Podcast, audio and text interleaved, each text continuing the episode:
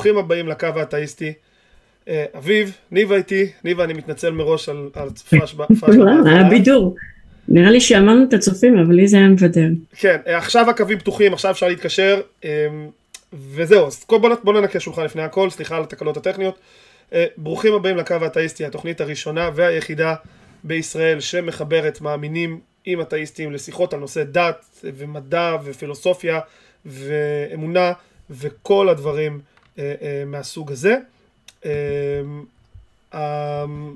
אנחנו פה כל יום ראשון בשעה 9 בערב, הקווים פתוחים, כרגע אני רואה שהם עובדים, יש לנו מתקשרים, אנחנו תכף ננסה.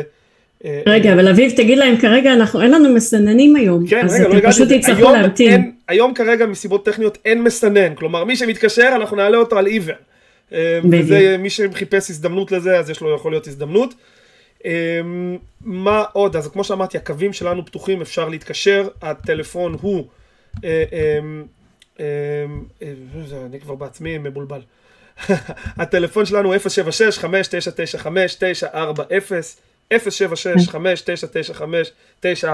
טל מפיץ אותנו בטיקטוק היום לפי מה שאני יודע, ואפשר להתקשר בשמחה, והקווים שלנו כבר מלא מתקשרים, אבל עוד כמה הודעות, קודם כל, אנחנו כל ההפקה של ההתקה היא בהתנדבות ואף אחד פה לא מקבל כסף, אבל אנחנו עדיין שמחים, תעזרו לנו, וזה אומר אם אפשר לתרום בפייפל או בפטריון או ביוטיוב, בפייצ'ט וכל מיני אפשרויות, ואז אפשר להביא מישהו יותר נורמלי ממני להפיק ויעשה עבודה כנראה טובה יותר. מה עוד יש לנו להגיד? מי שלא נרשם, לעשות לייק, סאבסקרייב, להיכנס לקבוצה שלנו ביוטיוב, בפייסבוק, הקו האתאיסטי, הדיונים ממשיכים שם, יש הרבה דיונים פעילים שם כל הזמן. ומה עוד? ככה, עוד מזכיר לכולם, שאמרנו תוכנית קודמת, שהיה דיבייט ביני לבין המאמין בנושא האם קיימת נשמה. הדיבייט הזה צפוי לעלות שבוע הבא בקו בערוץ ראש בראש של אייל, ומי שלא נרשם שם שילך וירשם שם, והוא עלה שם דיון השבוע על התחממות גלובלית שהוא דיון מרתק ומעניין, אז אני מזמין את כולם ללכת לשם ולהירשם ולחכות שהדיבייט הוא יעלה. ולחדשות הגדולות המהותיות, אני מודה שאני מתרגש. חדשות שמרגשות את אביב ברמה כזאת, שזה המשפט הראשון שהוא אמר לי היום. כן, זה ממש, אני מודה שאני מתרגש, מה אני אגיד? חברים, אתאיסטים מאמינים, שימו יומן, 10 למרץ, תוכנית ספיישל. אבל מה זה תוכנית ספיישל? יהיה לנו מנחה אורח. מנחה האורח, תאמינו לו, הוא אהרון רע. אהרון רע, מי שלא מכיר, אחד מהאתאיסטים הבולטים בימינו, ערוץ מעל 300,000 מנויים ביוטיוב, מפיץ תוכן אגדי, מדבר על אבולוציה, על חילונות ועל מוסר חילוני. אני כמובן מזמין את כולם להיכנס לבדוק את הערוץ שלו, אהרון רא ביוטיוב, זה כמובן באנגלית, אבל התכנים מאוד מאוד איכותיים, במיוחד בנושא אבולוציה, הוא איש מקצוע. וזה יהיה עוד פעם ב10 למרץ, 3 שבועות מהיום, אני אהיה המנחה יחד איתו. התוכנית כמובן תהיה באנגלית, כי מה לעשות, הוא דובר אנגלית, ואנחנו כבר עכשיו מבקשים מכל מי שיכול להביא מאמינים דוברי אנגלית. התוכנית הזאת תהיה באנגלית, אנחנו נרצה מתקשרים שהם דוברי אנגלית, רצוי, אתאיסטים מאמינים. התוכנית, יהיה חלק מהתוכנית תהיה שיחה איתו, אנחנו קצת נשאל אותו שאלות וקצת נתחקר, כי הוא אדם מאוד נחמד בשביל עצמו ומאוד מעניין, וגם נענה לשיחות בהתאם. אני אישית מאוד מתרגש, כי זה בן אדם שלמדתי ממנו המון, צפיתי בתוכנינים שלו המון, וזה מאוד מאוד מעניין אותי.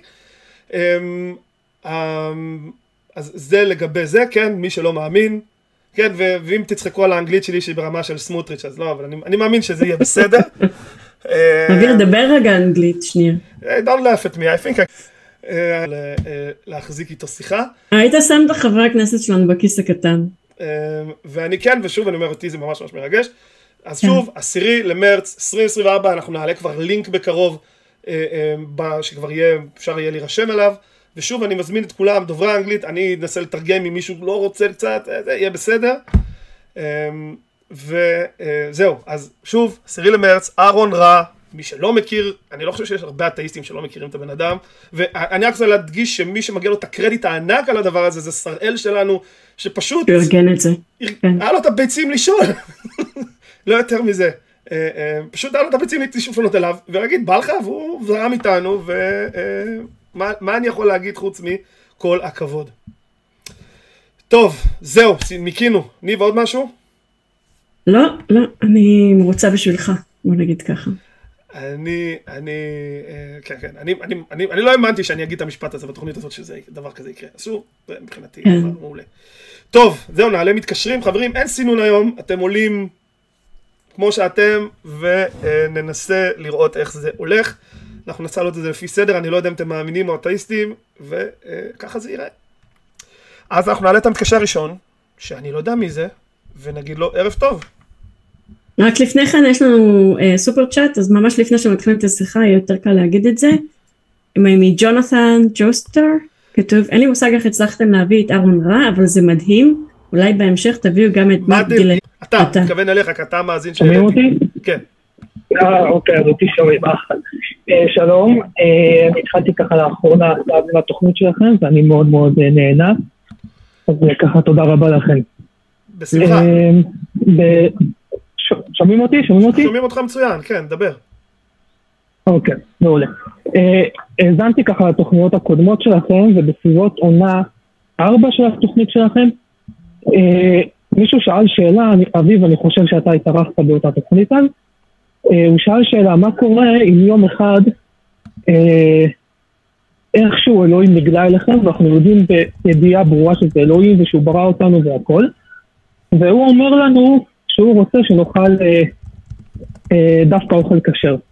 האם אנחנו נקשיב לו או לא? ואתה אביב אמר דווקא שלא. אביב, לא רואים אותנו. רגע, שנייה, אני עוצרת את המתקשר. אני לא יודע למה, אבל שנייה, אני אנסה להבין למה. רגע, אז קפץ לאורי איזה מספר, תגיד לו איזה מספר ללחוץ פשוט. סליחה רגע. שנייה, מאזין, הבנתי שנעלמנו משום מה. לאורי קפץ איזה מספר שהוא צריך לבחור, ואתה צריך לתת לו. אני חושב שחזרנו, תבדקו רגע, אני חושב שאנחנו נתנו לו זה שנייה, אנחנו אומרים לחזור. תנו את זה שנייה, אנחנו אומרים לחזור. דבר, לפי מה שאני רואה, אני ראיתי שנעלמנו וראיתי שחזרנו, אז כאילו, תבדקו. אוקיי, שמעת מה שאמרתי? לא שמעתי, דבר בבקשה, תחזור בבקשה למשפט האחרון. אוקיי, אז אמרתי שהוא שאל שאלה, מה קורה אם אלוהים נגלה אלינו בידיעה מוחלטת, אנחנו יודעים שזה אלוהים ב100%, שהוא ברא אותנו והכל, והוא מגיע ואומר לנו, אנחנו צריכים לאכול דווקא אוכל כשר, האם אנחנו נקשיב לו או לא. אתה אביב, אם אני לא אמרת, שאנחנו לא נקשיב לו. ואני, אמנם אני... זאת אומרת, אני אבקש הסבר, זה הכוונה, כלומר, אני לא אקשיב לו רק כי הוא אמר.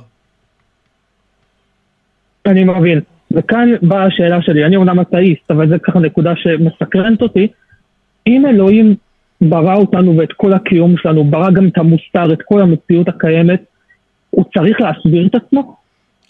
למה הוא צריך להסביר את עצמו בפנינו? בוא נניח לשנייה אחת שאני זורם, אני אסביר. בוא נניח לשנייה אחת שאני זורם עם כל מה שאמרת, ושהוא ברא אותנו ואת המוסר וזה ואנחנו, אז הוא ברא אותנו עם היכולת להחליט בין טוב ברע, ובין לזהות החלטות מוסריות טובות או מוסריות, ולא לציית אחרי הוראות רק אם מישהו אמר אותם, גם אם הוא חזק מאיתנו. כלומר, אם הוא זה שיצר אותנו בשיטה הזאת, אז הוא הראשון שצריך להבין למה. אני חושבת שאמיר, אני חושבת שאביב מבלף, אני חושבת שבאמת היה אלוהים, והיינו רואים את הגדולה שלו, את ההוד שלו, את היכולות שלו, את כמה הוא עשה את הכל, ואיך הוא יכול לשלוט בנו בככה, אני חושבת שרגשית זה היה מפעיל את אביב כן להקשיב לו יותר, ולא להגיד לו אתכם, לא להעבר על הסמכות שלו. אני אגיד לך את האמת, לא, זה עוד פעם, אני מקבל מה שאת אומרת ניבה, אבל הבעיה שלי בסיפור הזה, על איזה אלוהים את מדברת, אם זה אלוהים התנ"כי, שפועל כמו האלוהים התנ"כי, אז האלוהים הזה הוא מפלצת מוסרית, אני מזהה שהוא מפלצת מוסרית. מסכימה איתך, אבל אם זה אלוהים של שפינוזה שבא ואומר, החלטתי להתחיל להתערב ובאתי להגיד לכם בבקשה, תאכלו רק פרות מעכשיו, לא תרנגולות, לא כלום, רק פרות. אני עדיין חושב שאלוהות כזאת, בגלל שהיא מבינה שהיא בראה אותי עם היכולת להיות רציונלי והיכולת לזה, כן, תסביר את עצמה. היא תקבל את זה שאתה רוצה לדעת למה. כן, היא תסביר את עצמה, זה בדיוק מה... אני מקבלת, אוקיי. אני אתן לך כאילו דוגמה אחרת. אני מסביר לילדה שלי משהו. עכשיו, אני מבין בזה יותר, אני המבוגר, היא הילדה, אני מסביר לה. אבל אם היא שואלת אותי שאלה של איך אתה יודע מה שאתה אומר לי, אני בהחלט אסביר לה איך אני יודע מה שאני יודע. זה נכון, כי הורי אתה יש לך את היכולת להכיל את ה... את הטלת הספק או את השאלות שעולות לילדים שלך, ואתה מנסה לתת להם איזשהו, לא סתם כי אני אמרתי לך לחדר. בדיוק, כן? בדיוק. אני מסביר את הרציונליזציה שלי, אז אני לא מבין למה אלוהות לא תפעל באותה צורה. כן. שנייה, אבל יש כאן איזה, אתה אמרת שאם אנחנו מדברים כאן על אלוהים תנכי, אז אתה מזהה אותו כמפלצת מוסרית. נכון. אבל עוד פעם, אם הוא יצר את הרעיון של מוסריות, אתה לא יכול לבוא ולבדוד אותו. לך אין את הזכות לבוא ולהגיד למישהו שיצר את הרעיון של המוסר, מה זה להיות מוסרי או לא, כי הוא בכלל גרם שהוא יקיים. לא הבנתי למה. לא הבנתי למה. אם יצרת את הרעיון של המוסר ואתה החלטת מה נכון ולא נכון, אתה פוגם עוד פעם. אז קודם כל אתה מדבר על מוסר אובייקטיבי, שזה טענה אחרת, כלומר אלוהים יכול להתקיים, ועדיין לא קיים מוסר אובייקטיבי. זה שתי, כאילו, אין שום בעיה עם אלוהים שקיים, ומוסר אובייקטיבי לא קיים. אין עם זה שום בעיה. אני מדבר כאן בהנחה שאנחנו מדברים כאן אלוהים סוג התנכי, שהוא גם נותן הוראות וצווים, ואומר שההוראות והצווים שלו הם בהכרח המוסריים. אוקיי? אז אין לך זכות לבוא ולהגיד על אותו אחד, המוסר שלך בעיניי מפלצתי, כי הוא יצר את זה. עוד פעם, לא, שוב, אתה עושה פה בלבול. אתה עושה פה בלבול. אתה טוען שאלוהים יוצר המוסר. קודם כל זה לא מחויב. אני מסביר את זה עוד פעם, זה לא מחויב. יכול להיות אלוהים שקיים, ומוסר הוא לא יצירה, והוא לא יוצר המוסר. זה אופציה על השולחן. אבל נניח וכן, אני לא מבין מה זה אומר, מה זה יוצר המוסר. אתה, מבחינתי, שאתה אומר הוא יוצר המוסר, זה אומר, הוא מחליט מה טוב ומה רע. בסדר, אז למה? כי הוא חזק?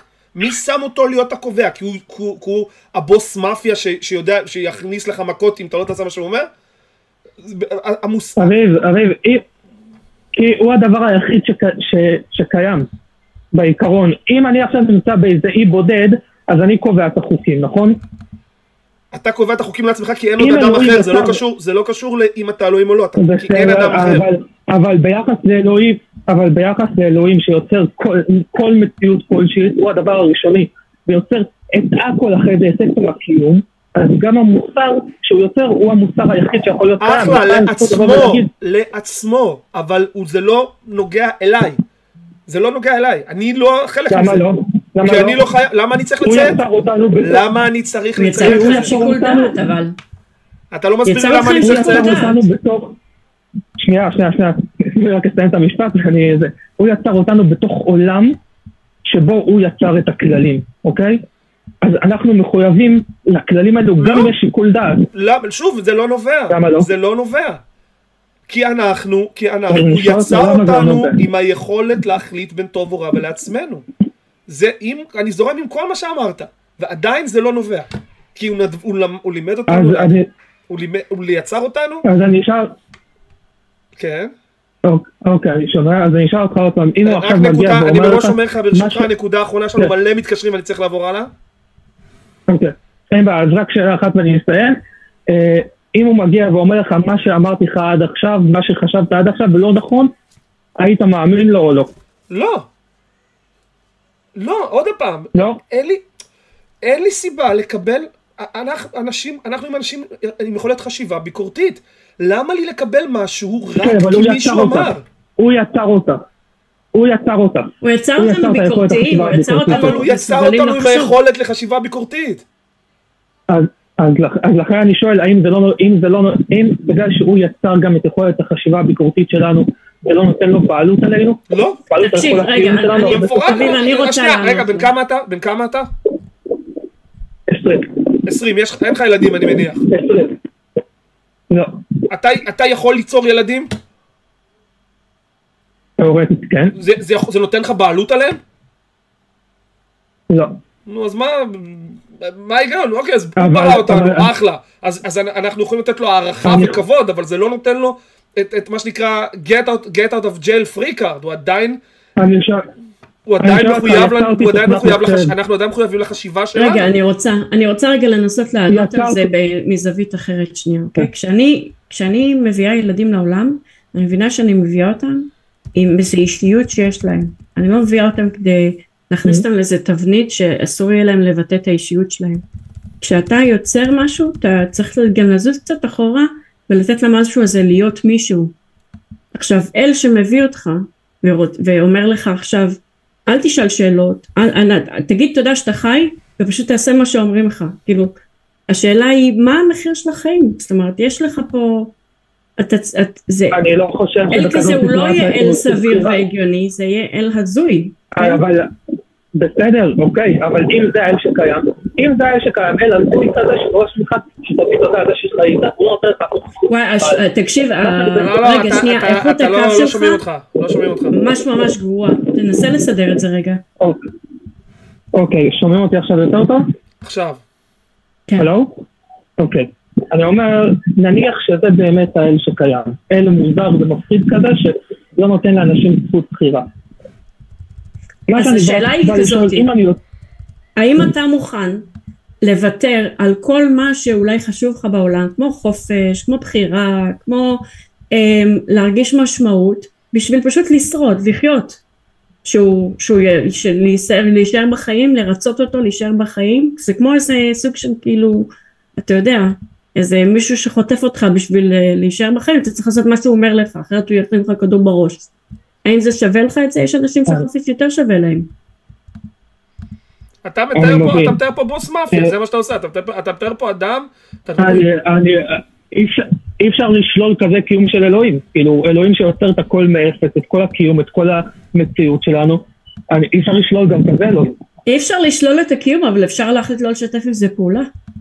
אני לא מצליח גם להבין, אני לא מצליח להבין, מה זאת אומרת אי אפשר לשלול, למה אני צריך לשלול? אין לי סיבה לחשוב שזה נכון מההתחלה. למה צריך לשלול?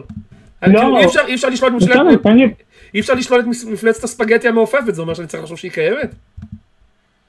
לא, אני לא באתי לטעון שאותו אל קיים, אני רציתי לצייר, לא היה קיים כזה. אם אין קריזיונר כזה קיים, אני מוכנה להגיד לו, אני לא מוכנה שתתף איתך פעולה, תעשה מה שאתה רוצה. אוקיי. הוא יכול לחופף לי את היד מאחורי הגב ולהגיד עכשיו אני אענה אותך עד שתעשי מה שאני אומר ואני אעשה את זה כנראה, כן? אבל יש לי איזשהו סייפו. כוח לא הופך אותך לעליון מוסרי. כן, אבל דבר שיוצר אותך את כל הקיום, את כל המציאות שלך, את אפילו את היכולת של החשיבה הביקורתית שאתה עליה מדבר, לדעתי כן, כאילו אם אני יוצר עכשיו בתוכנת מחשב, יש לי בעלות עליה? תוכנת מחשב היא לא יצור חושב, נו. אם אתה תעשה יצור חושב, תעשה AI ואחר כך תגיד לו, אל תחשוב על זה. אם אתה יוצר רובוט שיש לו מודעות, לא, אתה לא יכול לנתץ אותו אחרי זה. אם יצרת מודעות, יצרת מישהו שהוא בעל חיים, שיש לו משהו שאנחנו יכולים להסכים שהוא חי, לא, אין לך את הזכות לנתץ אותו אחרי זה רק כי אתה יצרת אותו. לא. למה הוא יוצר אותנו בעלי רצון עצמי, בעלי הערכה לחופש, בעלי הערכה לחשיבה, לכל מיני הדברים האלה, אם הוא לא רוצה שנעשה אותם. בכל מקרה, כמו שאמרנו, זו הייתה הנקודה האחרונה. מה שמך עוד פעם, רק שאני אזכור את השם? אבי. אבי. טוב, אבי. סוף, סליחה, ככה שזה יצא ככה היום, אבל תודה שהתקשרת ותודה על הרעיונות, ואתה כמובן תמיד מוזמן להתקשר שוב, ושיהיה לך המשך לילה טוב ושבוע טוב. תודה רבה לכם. ביי ביי. תודה. טוב. יאללה אביב, go for the roulette. רולטה. טוב, יאללה, יש פה אנשים שאני... ערב טוב למתקשר. ערב טוב. זה הקטע שהם לא יודעים שאנחנו אפילו לוקחים אותם. שלום, ערב טוב. שלום, ערב טוב. זה אני? אתה מדבר, אתה בתוכנית, שמך בישראל? איתי. איתי? איתי. אני אתאיסט, אז לא יצא מזה שום דיון מעניין. אחלה דרך להתחיל שיחה. טוב, אז ביי איתי. אז למה בכל זאת התקשרת? לא, אני רציתי רק להגיד, לדבר על משהו חשוב, ממש לזמן קצר, לא אגזול מזמנכם. לקראת הבחירות המקומיות שמתקרבות עלינו לטובה, אני מקווה, אם ירצה מדי. אז אני חושב שכל אחד מאיתנו, כל אחד מהמאזינים גם צריך לבדוק טוב טוב במצע של כל אחת מהרשימות, ולמצוא את הרשימה שהכי, בוא נאמר, מגנה או הכי שומרת על המרחב הציבורי מפני כל מיני תופעות של הדתה, הדרה, כאילו... כן, מסכים. אני מתכוון. אני חושב שאפשר להסכים עם זה שהיינו מעדיפים שהנציגים שלנו, נציגי הציבור שלנו יהיו כמה שיותר בעמדות שלנו. הבעיה היא שלי... לא, אביב, זה לא העניין, זה לא העניין, אני מצטערת לומר רגע, זה לא העניין שיהיו בעמדות שלי, שיהיו בעמדות שמאפשרות לכל אחד לחיות את חייו כמו שהוא רוצה. אתה לחיות דתי, אתה לא צריך שכל המדינה תהיה דתית, אתה עושה את הדברים שלך, שאתה מצווה במצוות הן עליך, לא על המדינה. כן? זה לא העניין של כאילו, אני אתאיסטית, אז אני רוצה שיהיה אתאיסט, אני רוצה שיהיה לך דתיים את החופש שלהם להיות משהם, ולאתאיסטים את החופש שלהם להיות משהם. אני מסכים איתך, אני רק רוצה לתת נקודה, אני חושב שפשוט בישראל הבעיה היא שהנושא הפוליטי המדיני הוא כל כך חזק, שאנשים הולכים רק לפיו ומתעלמים מדברים אחרים, כאילו הם אומרים אני מוכן ללכת על, לאבד הרבה כי זה יותר חשוב, כי יש פה אולי אפילו פירמידת הצרכים של מאסלו, הם חושבים שהנושא המדיני הוא נושא ביטחוני בעצם, ובעצם ביטחון זה הכל ומתחילים משם ואז... וזו בדיוק הפואנטה שלי, כי הרבה מאוד אנשים שמים המון המון דגש על הבחירות לכנסת, ופחות מדי לדעתי דגש על הבחירות למועצה המקומית, שהיא, דווקא היא, יכולים להיות לה באספקטים מסוימים הרבה יותר משקל, הרבה יותר השפעה על החיים האישיים שלי.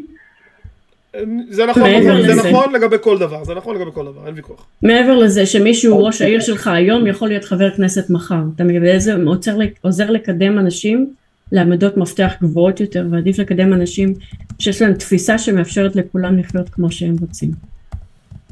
כן, לא דיברתי על הפתק הלבן או הצהוב, לא זוכר, אלא על הפתק של הרשימה, אבל כן, גם אם יש ראש מועצה שמקדם את ה...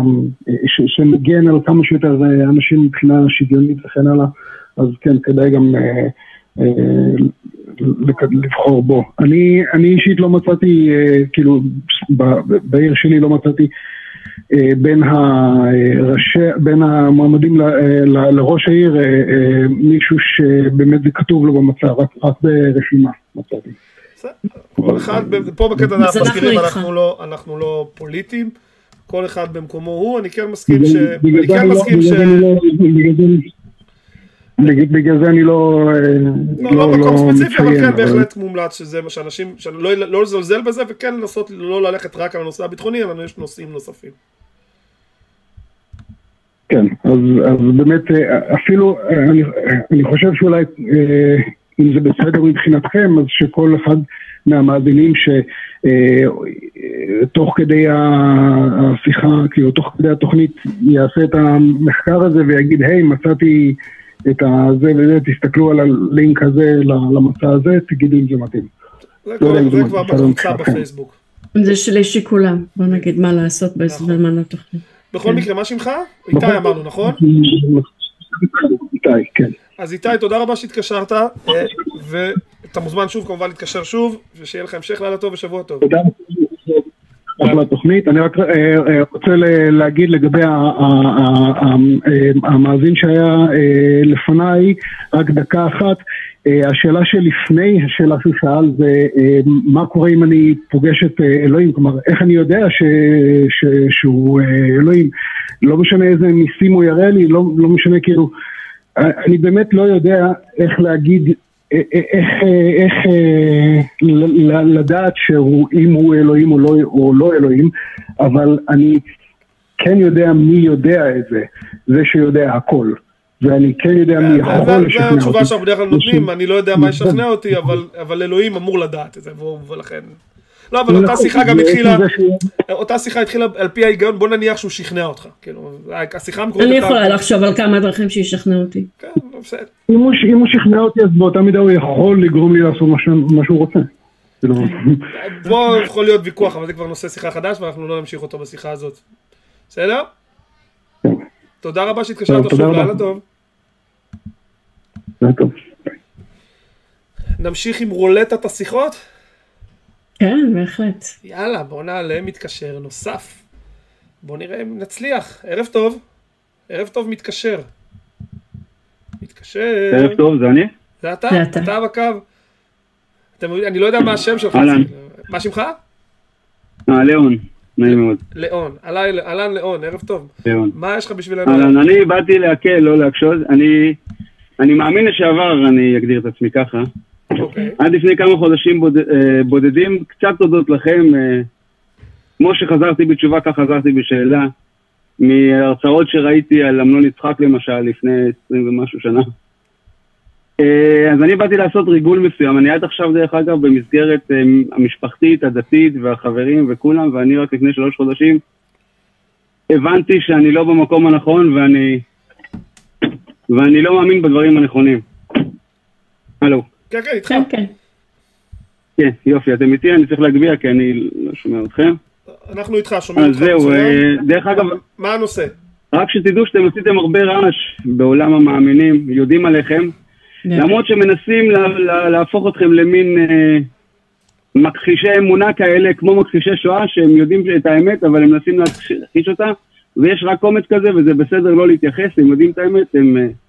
כל אחד יכול להגיד מה שהוא רוצה, זה לא הנקודה. אבל מה נושא השיחה? על מה תרצה לדבר איתנו היום?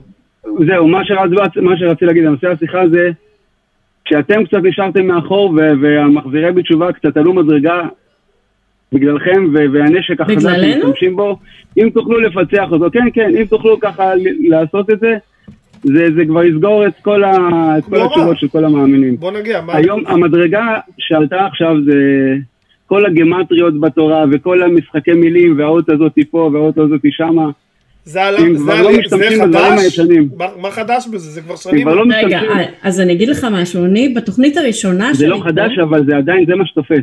בתוכנית הראשונה שלי פה נתתי סקירה של זה, יכול להיות שאני צריך לעשות סקירה מחדש, של כל העניין של הצופן התנכי, למה זה לא נכון, כן? יכול להיות שזה לא נכון, אבל אף אחד עדיין לא הוכיח את זה, אף אחד לא תפס את זה. לא, לא, הוכח, זה הוכח. לא יודע מה... בוא נגיד, מה אתה חושב, איזה ראייה לדעתך תוכיח את זה? מה צריך להראות את זה? מה לדעתך יראה שזה לא נכון? אני חושבת שצריך לעשות סקירה של זה, ממש מחדש, מההתחלה ועד הסוף. צריך לקחת ספר מסוים ולהראות שאיתו גם אפשר לפחד כמו שמפחדים. עשו את זה, נעשה, בוצע. אביב, אני חושבת שאנחנו צריכים להוציא סרטון. אני חיפשתי ולא מצאתי. אני חושבת שאנחנו צריכים להוציא סרטון, כי אני ראיתי את כל ההרצאה של פרופסור מאיה בן נתן, יש איזה משקל מאוד כבד בעולם המאמינים. כן, אז אני ראיתי את ההרצאה המלאה שלה, וכמה פעמים האמת, ובדקתי בדיוק את כל מה שהיה שם, וזה לא רק שזה הופרך, זה הופרך ברמה כזאת שגם פרופסור ישראל אומן שלקח חסות על המחקר, הסיר את ידיו, והוא אמר, למרות שקשה לי להאמין, שהם היו עושים משהו כזה במכוון, קשה לי גם לראות איך לא. זאת אומרת, זה ברמה של כאילו, איזשהו ספק של חוסר יושרה אינטלקטואלי שם, במחקר הזה. נכון, נכון, אבל זה נשק. הם לא מספרים את זה, כן. זה היום נשק לחזרה בתשובה, והיום שמספרים על יציאת מצרים ועל פתיחת הים, הם עוטפים את זה בהמון, האות הזאת משם, המילה הזאת משם, זה מסדר, להם יודעים שהמאמינים היום כבר לא אוכלים את כל הקסמים האלה. אז אני חושבת ש... בכל מיני דברים כאלה. זה ממש יהיה לכם ממש עליית מדרגה. לאור מה שאמרת, אני חושבת שכדאי שנוציא סרטון מסודר בנושא, ונזכור את זה מההתחלה ועד הסוף, כך שיהיה מובן לכל מי שרואה אותו לפחות איפה זה... ואפילו תיקחו איזה ספר, כמו שאהרון ידען אמר, שיש איזה שלום, מלחמה ושלום. מלחמה ושלום, מובי דיק, החטא ועונשו, לקחו ספרים עם הרבה מילים, ועם מספיק דרגות חופש, אתה יודע מראש מה שאתה רוצה. נעשה כבר, זה נעשה, זה ברור. בסופו של דבר, הדבר הזה, מי שמאמין בזה, דעתי זה עיוולות, אני חושב שאנחנו לא שמענו על זה, אתה חושב שזה עלה מחדש, אני פשוט חושב שזה כל כך מטופש. אני שומע את זה מדי פעם, אבל אף אחד לא ממש כי אף פעם לא מתייחס, כי זה כבר, מי באמת מאמין לשטויות האלה, זה כאילו... אבל אביב, מישהו שנתקל בזה לראשונה, לא יודע את זה. מישהו שנתקל בזה לראשונה, חושב שזה קסם. אני מקבל את זה שבאמת הרבה... הוא לא יודע את זה, זה מה שמחזק לו. אני מקבל את זה לחלוטין, שהרבה זמן לא ראינו את הטיעון הזה אצלנו. משתמשים בזה המון, וזה החדש. אני מקבל שהרבה זמן לא ראינו את הטיעון הזה אצלנו בתוכנית, וזה נכון, אבל... אני פשוט חושב שזה כל כך מטופש, כי בסופו של דבר, הבעיה הכי גדולה עם הטיעון הזה, הוא שאין פה טיעון. אין פה שום, זה הכל רטרואקטיבי. זה לא טיעון, זה כאילו, זה רוכב על מה הסיכוי. מה הסיכוי? עם מספיק דרגות חופש, עם מספיק דרגות חופש, אני יכול להגיע לכל תוצאה. אם אני מראש יודע מה הנוסחה שאני מחפש, אני יכול להגיע לכל תשובה שאני רוצה. זה התשובה. נכון, וזה מתמטיקה פשוטה בסך הכל גיאומטריה. אבל הבעיה היא שזה, בעולם הלוגיקה, זה נקרא הצדקת פוסט-הוק. כלומר, אני יודע מה התשובה, ועכשיו אני מחפש להגיע אליה. זה אף פעם לא עובד לעתיד. כלומר, האתגר הוא פה בעצם, לאנשי הנומרולוגיה, או לכל הדבר הזה, בואו עכשיו ותנו לי תחזית לעתיד, על סמך מה שאתם יודעים. תגידו לי עכשיו מה הולך להתרחש היום. זה מה שאני תמיד אומר. והם לא מסוגלים, ברגע שהם לא מסוגלים. אנחנו לא יודעים מה לחפש. בדיוק, ברגע שאין להם את התשובה, אז הם לא יודעים מה לחפש, וכל הדבר הזה נופל. זה למה... זה התשובה, אנחנו לא יודעים מה לחפש. קורה מכאן, אנחנו יודעים מה לחפש, ואנחנו רוצים שכבר התורה ידעה על זה. ועליי זה לא עובד, אבל ממש זה הדרשות האחרונות מתרכזות כמעט רק בזה. כי הם יודעים שהמאמינים היום צריכים קצת יותר. תראה, מה שהחוקרים מצאו, זה כשלוקחים טקסט באופן, באורך מספיק גדול, והם לקחו טקסט בדיוק באורך של התורה, אוקיי? ומשתמשים באותה מתודולוגיה שהשתמשו בה חוקרים ריפס וויטסטון, נראה לי קראו לו, או משהו כזה. היום יש תוכנות כבר שעושות את זה. כן, אבל כשלוקחים טקסט באורך כזה, משתמשים בטכניקה שהם השתמשו, שהיה בה קצת חוסר יושרה, אוקיי? לפחות זו המסקנה הנובעת לכאורה מהדברים. אז מוצאים את הדברים שהם חיפשו, אפילו בקורלציה גבוהה יותר, בחטא ועונשו מאשר בתורה. כן. והחזירו להם את המחקר ואמרו, לכו תסבירו את זה. אז החזירו להם, אמרו, תסבירו את זה בבקשה. והם לא הצליחו להסביר את זה, אתה מבין? הם יכלו רק להגיד, אנחנו לא עשינו שום דבר. צריך משהו נגיש כזה ביוטיוב. את אומרת לי את זה, אני צריך להוציא את זה ולראות, צריך משהו נגיש ככה ביוטיוב, משהו בעברית. אנחנו נשתדל כמו שאני אמרתי. אתם יודעים, אתם לא יודעים מה זה יעשה. יש הרצאה של פרופסור מאיה ברלי. שנייה רגע, יש הרצאה של מישהי שבשם פרופסור מאיה בר הלל, שהייתה בצוות שחקר את זה, והיא מספרת את כל הסיפור בעצמה, אבל זו הרצאה של 1.5 שעות בערך, אוקיי? מה שאנחנו יכולים לעשות, ואנחנו נעשה את זה, אני אעשה את זה אפילו, להוציא סרטון מסודר שמספר את המקרה ב5 דקות. כי לא לכולם יש את ה... אתה יודע, את הקשב של 1.5 שעות להקשיב לכל הסיפור.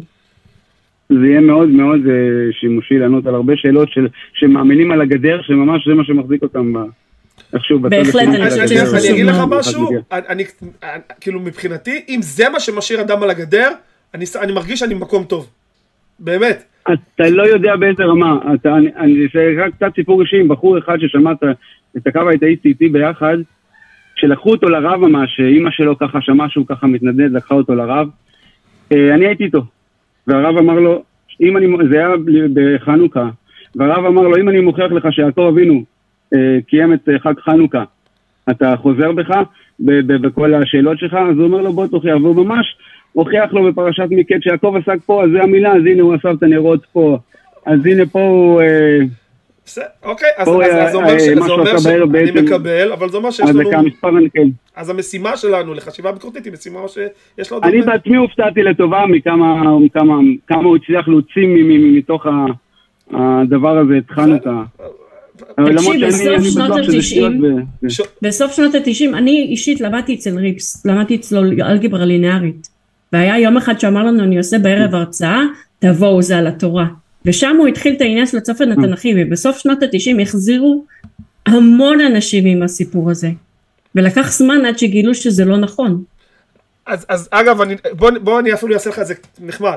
אני שם פה אתגר, אני מזמין כל רב שחושב שיש משהו בדבר הזה, או אם יש מישהו שמאזין לנו שחושב שיכול להביא רב, להגיע לדיבייט אצלנו בערוץ בזום, או ללכת לאייל בראש בראש ונעשה את זה פיזי, אני מוכן להתייצב לדיון, ונבחן האם יש אמת בדבר הזה. אני שם, מה שנקרא, זרקתי את הכפפה, בוא נראה מי שירים אותה. בסדר? יופי, תודה. תודה, שיהיה לכם שחר על הטוב. תודה על השיחה. תודה רבה שהתקשרת. גם לכם. ברולטה, רולטה, רולטה, רולטה, רולטה. לא, אבל תאמת, יש לנו, אני רק אומר, התוכנה שלנו מאפשרת לראות שאם מישהו מתקשר פעם, אנחנו לא יכולים לדעת מי זה הבן אדם, לא תמיד, אז יש לי הרגשה... פעם שנייה לפעמים, כן. כן, אנחנו, יש מצב שנוכל לדעת, כי אני אעלה עכשיו מישהו שלדעתי התקשר שבוע שעבר, אם אני לא טועה, ודיבר עם בן ועם לוי. אלו, ערב טוב. אהלן. אהלן. מה שמך? שומעים אותך, אתה מתקשר, מה שמך? זהו, אני המתקשר האנונימי, אז אני אשאר אנונימי. זהו, זכרתי אותך כאנונימי, אתה מעדיף להישאר אנונימי? כן, נראה לי. לא, לא, הכל בסדר. יש כאלה שלפעמים בהמשך מעדיפים כן לתת שם, אבל הכל לגיטימי. מה שלומך? סבבה, כן, גם טיפה דיברתי איתך בתגובה, מתחת לשיחה, כן. לפני שאנחנו מתחילים, יש לנו סופר שט לדעתי, כתוב פה, תמשיכו להרעיש, מיניב רובין. שהוא אמר שאנחנו עושים הרבה רעש בעולם המאמינים, אז הוא כתב, תמשיכו להרעיש בסופר שט. אז אנחנו נמשיך להרעיש, כן, סליחה, תמשיך, סליחה. טוב, אני רק אגיד באיזה שתי מילים על מה שהיה לפני שאני עליתי, שבאמת... כן, אני מגיע כאילו מבית דתי, מבית אפילו מאוד דתי, ואני יכול להגיד לכם שבאמת הרבה פעמים, אני לא יודע אפילו איך להגיד את זה, הרבה פעמים דתיים וחרדים הם אפילו לא מקשיבים למה שיש להגיד, והם אפילו לא כאילו, אין, זה כאילו הם כל כך שטופי מוח שזה אמת מוחלטת שאין מה לעשות, כאילו, יש אולי ממש טיפה, אבל זה סתם כזה אולי להסביר לאביב קצת יותר ש... כן, אפשר לשכנע מאוד בקלות, כי תחשוב שזה מה ששמעת כל החיים שלך בערך. אנחנו יודעים, זה למה התוכנית עצמה לא באה בלהגיד, אין אלוהים, תאמינו לנו אין אלוהים, אלא אנחנו עושים כן לחנך לחשיבה פרטית, לחשיבה רציונלית, זה הכיוון, זה למה אנחנו עושים. איך בודקים, מה האמת, איך בוחנים את המסקנות שלך גם. אז על מה תרצה לדבר היום? זהו, אז אני לא מאמין בדת, היהודית לפחות, אני די כזה בחיפוש, אבל אני כן מאמין באלוהים עדיין. רציתי לדבר על זה. בוא נתמקד על מה ספציפית. על איזה תכונה? לא, על מה תרצה, אוקיי, זה קצת, מה הנושא הספציפי שרוצה לדבר עליו, משהו יותר ספציפי? אוקיי, נושא השיחה, האם יש מישהו שברא את היקום? כמו השיחה, כמו שבוע קודם. חוץ מזה שהפעם זה יהיה מישהו, לא משהו. אוקיי, אז בעצם אני רק נותן פה שנייה ריקאפ לשיחה הקודמת, וגם כתבתי לו את התגובה ביוטיוב, בעצם השיחה הקודמת הייתה, השאלה האם יש גורם ליקום, ובן ולבי באו ואמרו, גם אם אנחנו מוכנים לצאת מנקודת הנחה שיש גורם, שזה לא נקודת הנחה שחייבים לצאת ממנה, כי גם בן ולבי מסכימים שגורם הוא לא הכרחי, אז כלומר יכול להיות שהיקום תמיד היה קיים, אבל נניח לשנייה אחת שהוא כן קיים, עדיין אין שום סיבה לחשוב שזה מישהו. עכשיו, למה זה חשוב? למה בעצם הייתה פה את ההדגשה שזה מישהו? כי בסופו של דבר, אם אנחנו אומרים שיש גורם ליקום, והגורם הזה הוא איזה בועה קוונטית, או משהו ברמת החור שחור ביקום אחר שקרס לתוך עצמו ויצר את היקום הזה, או יקום אינסופי שנברא מיקום, כל מיני סיבות טבעיות שאין באחוריהם ישות, הרי זה אמון, אוקיי, סבבה, יש, זה הגורם, נו, מה אנחנו יכולים לעשות עם המידע הזה? שום דבר. מבחינתנו, לא למדנו משהו חדש, אין לנו שום יכולת לפעול בהתאם לאמונה הזאת, זה, אוקיי, קח את זה, איפה התקדמנו מעבר למה שאנחנו יודעים עכשיו? כלום. האם יש פעולה היום שאני יכול לעשות אחרת בגלל זה? לא. אבל ברגע שאתה מדבר על מישהו, על ישות, זה משהו, אתה מרמז פה על רצון, על כוונה, על יכולת, זה אומר שמישהו אולי מצפה מאיתנו למשהו, אולי אנחנו צריכים לעשות משהו שאנחנו לא עושים, או כן עושים, או דברים כאלה, ולכן המעבר הזה ממשהו למישהו, הוא מעבר מאוד קריטי, ושם עצרו אותך בשיחה הקודמת, ולא הצלחתם להתגבר על זה. האם יש לך משהו חדש? כן, אוקיי, דבר ראשון, אביב, גם אם יש מישהו שברא את העולם, זה לא בהכרח אומר שהוא רוצה שתעשה 1, 2, 3, 4, 5, 6, 7. מסכים לחלוטין, זה שלב הבא, אתה צודק לחלוטין, אבל אני אומר שאתה עוד לא פעם... שמה? אני מסכים איתך לגמרי, אבל בוא נתחיל עם זה. אתה צודק שזה לא בהכרח נובע, אבל בוא תתחיל שם. טוב, אז אני חושב שיש מישהו שברא את העולם, אז אולי תסביר לניבה למה. כן, סבבה, אז אני אסביר. יש כל מיני סיבות, אני אנסה להתמקד שנייה בסיבה אחת. אני יודע שאתה לא מסכים איתי שצריך להיות גורם, אני חושב שכן, וזה קשור לזה, אני אסביר. אני חושב שלא יכול להיות שהשרשרת אינסופית באירועי העבר, ובגלל זה אני חושב שהייתה התחלה ליקום, ובגלל שהייתה התחלה ליקום, אני חושב שהיה גורם, מכמה סיבות. עכשיו, אני חושב שהגורם הזה הוא גם מישהו ולא משהו, מהסיבה שהוא לא נגרם, כי, אוקיי, אז אני מוסיף עוד משהו, אני חושב שהיה חייב להיות גורם אחד ראשוני להכל, גם אם היה כמה יקומים, או לא יודע, היה יקום מתכווץ והתרחב, לא יודע בדיוק מה קרה. אני חושב שהיה בסוף צריך להיות גורם אחד, ובגלל שהגורם הזה הוא לא נגרם, ולא היה, הוא לא היה תגובתי לגורם אחר שקדם לו, אז הוא היה צריך בעצם לפעול, ליזום מתישהו את השינוי, מתישהו התחיל, כן? כי אם הוא תמיד היה, יש פה כאן דבר. נתתי לך הקדמה די משמעותית לשיחה הזאת. נתתי הקדמה, הסברתי את השיחה הקודמת, נתתי הכל. אתה זז כל הזמן. אמרתי, אני מוכן לבוא מנקודת ההנחה של בן. אני מוכן, קודם כל לבוא ולהגיד שרשרת אינסופית זה לא נכון, כי זה הבנה מאוד נאיבית של זמן ומרחב. אם זמן ומרחב הוא חלק, הוא תוצר של הקורס שלנו, לבוא ולהגיד מה היה לפני שהיה זמן, זו שאלה שאין לה היגיון. אבל נשים את זה שנייה בצד. נשים שנייה בצד. יש, נניח ויש גורם למציאות הזאת. יש גורם. למה הוא מישהו? למה הוא מישהו? זה חשוב הקטע הזה, למה הוא מישהו? כן, אוקיי. אז בגלל שהוא היה גורם ראשוני, גורם ראשוני לא חייב להיות מישהו. יש לי שאלה, אוקיי, יש לי שאלה שנייה. מאיפה הגענו? לא, אבל רגע, אבל לא אמרתי אפילו את הטיעון. לא אמרתי אבל אפילו את הטיעון.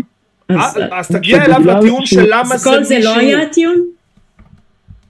הנה, אני מסביר, בגלל שהוא לא נגרם ממישהו אחר, אוקיי? כאילו לא היה מישהו אחר שיקפה עליו לברוא את היקום, כן? והיקום לא תמיד היה קיים. לא, אתה כאילו אומר, אני מניח שצריך להיות מישהו אחראי פה. מישהו צריכה להיות אחראי פה. אם אתה אומר לי שזה סתם נוצר, אז מישהו היה צריך להגיד לזה להיווצר. לא, זה לא הולך ככה. אתה מכניס את מישהו, זה בקליפה שלך.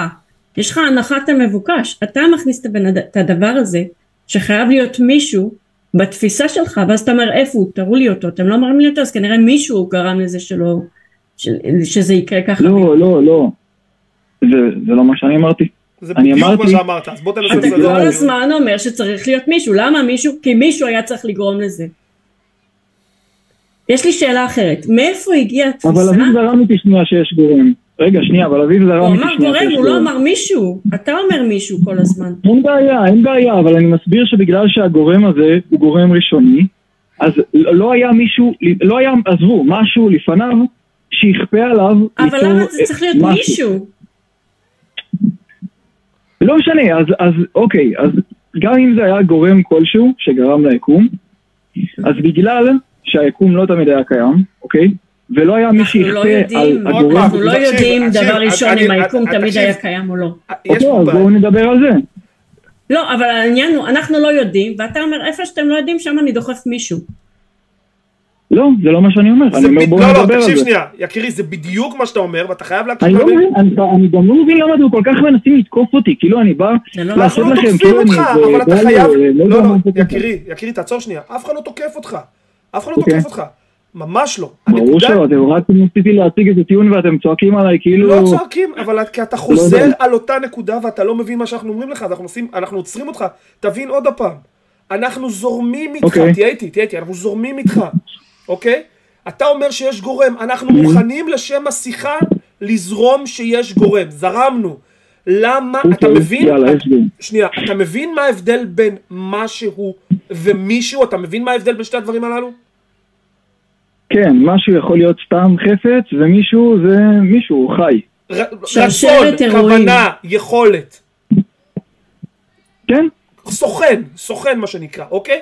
אתה אומר שיש גורם, אנחנו זורמים, אתה לקחת עוד צעד, ואמרת, הגורם הזה הוא לא סתם משהו פיזי, טבעי, פיזיקלי, שטבעית נוצר, אלא זה סוכן בעל רצון, אישיות, כוונה. איך אתה יודע את זה? את זה, לא גורם, את החלק הזה אנחנו רוצים לדעת. אבל אני עניתי על זה. לא היית קרוב אפילו. אני אומר שבגלל שלא משנה, גם אם היה 700 יקומים, אוקיי? לפני היקום הזה. אני אומר שבגלל שצריך להיות גורם ראשוני, ואנחנו נפחה לפתוח את זה, אם על זה אתם לא מסכימים. אוקיי, יש גורם ראשוני, יש. למה זה מישהו? סבבה, אז אני אומר, הנה, אז אני מסביר. אתה אומר דבר כזה, יש לי פה אבני דומינו, והן כולן נפלות. היה חייב להיות שנתן פליק עם האצבע לאבן דומינו הראשונה. נכון? זה מה שאתה מנסה לומר. כן. ואני אומרת, יכול להיות שהייתה רעידת אדמה וזה נפל. אתה אומר, צריך להיות מישהו עם תודעה, מישהו עם כוונה, מישהו עם תוחלת, שיש לו איזה תכנון על העניין, ואני אומרת, זה יכול להיות סתם. לא, רגע, שנייה, אתה לא חושב. אוקיי. את אומרת שיכול להיות שזה היה מרעידת אדמה, אז אני אומר שלא, כי רעידת אדמה דורשת גורם קודם, אבל אני מדבר על גורם ראשוני. רגע, אבל רעידת אדמה לא דורשת שמישהו יקרום לה, נכון? אין בעיה, אבל נכון, רעידת אדמה לא גורשת, לא חייב שמישהו יגרום לה. זה יכול לקרות משהו בלי שיהיה מישהו מעורב בזה קודם. נכון? אז יכול להיות שגם היקום ככה. אוקיי, אז שנייה תקשיבי לטיעון, ואז תאמין, בסדר? חשבתי שהקשבתי, אבל אוקיי, תנסה לחדד אותי. איפה הטיעון? עד עכשיו לא שמענו שום טיעון.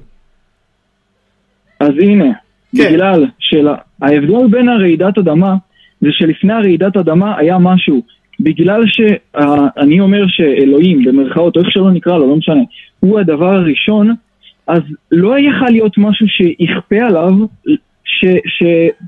מהתוצאה שזה כפה עליו, אז הוא יהיה תגובתי ליצור את היקום. זה נקרא הנחת המבוקש. אתה הנחת, הרגע ממש בטיעון שלך, הנחת את מה שבאת להדגים. זה נקרא, בעולם הלוגיקה, הנחת המבוקש.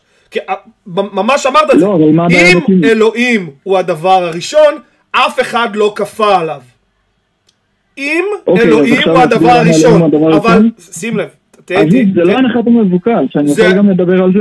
אוקיי, זה רק, תהיה איתי, הטיעון שלך, טענה ראשונה, אם אלוהים הוא הדבר הראשון, טענה שנייה, אף אחד לא כפה עליו.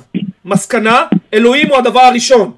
טענה אחת, והמסקנה זה אות הנחת המבוקש, זה טקסטבוק. רגע שנייה, אני אגיד לך משהו, מייק כתב בתגובות שאתה מנסה לומר שאם זה לא מישהו אז זה לא הגיוני, ושצריך להסביר לך שההיגיון לא רלוונטי פה. זה לא, היקום לא מחויב לפעול לפי ההיגיון שלנו. יכול להיות שזה יהיה לך לא הגיוני, וזה דברים לא הגיונים, דברים לא אינטואיטיביים לנו עדיין קורים כמו שהם קורים. אנחנו צריכים להתאים את הידע שלנו הרבה פעמים כנגד האינטואיציה. אוקיי, אבל אז בסדר, אז בואו נדבר, בואו נראה מה מסתדר, אתם יודעים. אבל אנחנו מדברים, אתה אומר חייב להיות מישהו, ואנחנו שואלים למה מישהו, כי אם לא מישהו אז חייב להיות מישהו. אוקיי, אז אני אמרתי שנייה, אביב, אתה כנראה לא הבנת את הטענה שלי. אני לא עשיתי פה שום הנחת מבוקש, אני מצדי גם לדבר על למה אלוהים הוא הגורם הראשון. אני לא באתי להגיד, תקשיבו, הנה, עובדה, אלוהים הוא הזה הראשון, אין לכם מה לעשות. לא, סבבה, רוצים לדבר על למה אלוהים צריך להיות הגורם הראשון? כן, אז תציג טיעון שאיננו שגוי, זה מה שאנחנו מבקשים. השיחות שלנו מוקלטות, זה ביוטיוב, אתה מוזמן אחרי זה ללכת לשמוע את הטיעון שאתה הצגת, ולשמוע שאתה אמרת, אם אלוהים הוא הגורם הראשון, אף אחד לא כפה עליו. ואני אפילו הדגמתי לך את זה בצורה סילג'יסטית. אם אלוהים הוא הדבר ראשון, אף אחד לא כפה עליו, מסקנה אלוהים הוא הדבר ראשון, התשורה הראשונה והמסקנה הם זהות. אתה הנחת את מה שבאת להקים בטענה הראשונה שלך, וזה הגדרת הנחת המבוקש. אוקיי, אז אני אסביר. גורם ראשון, אני חושב שחייב שיהיה גורם ראשון לכל שאר הדברים. סבבה, יקומים, לא משנה מה היה, שים לב, תהיה איתנו. אנחנו לא מסכימים איתך עם זה, תהיה איתי שנייה, אנחנו לא מסכימים, אבל, לשם הדיון, נניח, זרמנו איתך שכן, יש גורם ראשון לכל המציאות הזאת. אחלה. עכשיו תסביר, פעם אחרונה אחת אנחנו נובעים בקשר הבא, כי אין לי זמן לבזבז על זה כבר, למה הגורם הזה חייב להיות סוכן? למה הוא חייב להיות סוכן? עליו את זה שהוא ייצור את המציאות. שוב, כי, תחזור, היית מקוטע? אם זרמת איתי עכשיו שיש מישהו ראשוני, זה בדיוק העניין. לא, טוב, סליחה, יקרי, אני לא הולך בזמן לזה עכשיו שמעט. אם אתה לא מקשיב למילים שיוצאות לי מהפה, זה לא יעבוד. אני זרמתי איתך, שוב, אני באמת אנונימי, יקרי, אני מזמין אותך להקשיב לשיחה הזאת עוד הפעם, כי כשאתה מדבר איתנו מאוד חשוב על איך שאתה משתמש במילים, כי אני לא רואה אותך, אני לא רואה תווי פנים שלך, אתה משתמש במילים ואתה זה. אני אמרתי לך שאני זורם איתך שיש גורם ראשון ליקום לשם השיחה. למה זה מישהו, ואתה, לפני חצי דקה אמרת, זרמת איתי שיש מישהו. לא, לא זרמתי איתך שיש מישהו. זרמתי איתך שיש גורם ראשוני ליקום. אני מבקש טיעון, למה הגורם הראשוני הזה הוא מישהו ולא משהו. והטיעון הזה לא יכול להיות הנחת המבוקש. אז תנסה בבקשה להציג פעם אחרונה טיעון. אוקיי. כשאני מתכוון אבל לגורם ליקום, אני מתכוון גם אם היה 700 יקומים לפני זה, אז הטענה שלי היא הגורם הראשון. כן. אז בגלל שלגורם הראשוני הזה לא היה גורם לפניו שיכפה עליו את זה שהוא ייצור את השער, הוא היה צריך לעשות פעולה, ליזום את היצירה של השער, בגלל שזה התחיל, אבל אתה לא מסכים שזה התחיל, אבל בגלל זה אמרתי... אני מבין, רגע, שנייה. למה אתה אומר את זה? למה? אני יכול להגיד את זה במקומך, אבל... תגיד את זה במקומך. אבל כי אתה אומר, אין משהו שיכול ליצור את עצמו. הוא אומר, מה יכול לגרום למשהו לקרות? אתה אומר, זה חייב להיות לו רצון, כי משהו לא יכול ליזום את עצמו. כן, במילים אחרות, היוזמה מחייבת משהו שיזום אותו, זה מה שהוא אומר. אתה אומר, בגלל שהגורם הראשון, ואף אחד לא יזם אותו, אז הוא לא יכול ליזום את עצמו. הוא חייב רצון. אני לא מדבר על עצמו עכשיו, אני מדבר על הפעולות שאחר כך, ליצור את השרשרת. שוב, אנחנו מסכימים, גורם אחד, יקום אחד, גרם להתחול הכל. כל היקומים, כל זה גורם הראשוני. למה זה סוכן? מה מונע ממנו פשוט לקרות? אביב, הוא אומר במילים אחרות, למה שמשהו יקרה? אם אין כלום, למה שמשהו יקרה? זה מה שהוא אומר. לא, אבל כלום זה בכלל מי אמר שכלום זאת אופציה. הבעיה היא משהו... לא חשוב, הוא אומר מה הפעולה הראשונה שקרתה, מה גרם לה לקרות? זה מה שהיה מישהו. לדעתי האנונימי הבין את הבעיה פה, כי אם הדבר הזה היה צריך ליצור את עצמו, ואז זה לא אפשרי, ואז צריך שזה יהיה ישות בעל רצון וסוכן, אז איך, מי יצר את אלוהים? האם אלוהים יצר את עצמו? לא, אלוהים תמיד היה קיים. ואז זה מה שנקרא, וזה מה שנקרא בשפת הלוגיקה, special pleading, או מקרה מיוחד. אתה נותן, אתה אומר, היקום לא יכול להיות ככה, היקום לא יכול להיות כזה, אבל אלוהים כן. לא, זה לא מקרה מיוחד, ואני אסביר לך גם למה. כאילו, זה לא קשה לוגי בעיניי, אני גם אסביר לך למה. בגלל שהיקום, מה שאני חושב, זה שהוא לא יכל להיות אינסופי בעברו, אז אני מניח שכבר שמעת את הטיעון הזה, אבל זה מחשבה שלך, אנחנו לא יודעים את זה. ברור ששמענו את הטיעון הזה, הבעיה בטיעון הזה שהוא מתבסס על נאיביות מוחלטת של איך שזמן עובד. כי זמן לא נמצא לבד, זמן הוא חלק מזמן מרחב, אנחנו כבר לא בעולם הזה שאנחנו חושבים שזמן לא יכול להיות אינסופי, כי זמן מנותק מהמרחב, אנחנו יודעים שזה לא נכון, אז כאילו, הטיעון הזה הוא טיעון נאיבי. אביב, ושאתה טוען שזה לא נכון, אתה תצטרך, תקשיב, אתה תצטרך להפריך פה את הטענה שאנחנו עכשיו מדברים. בוודאי, אתה לא סוברת.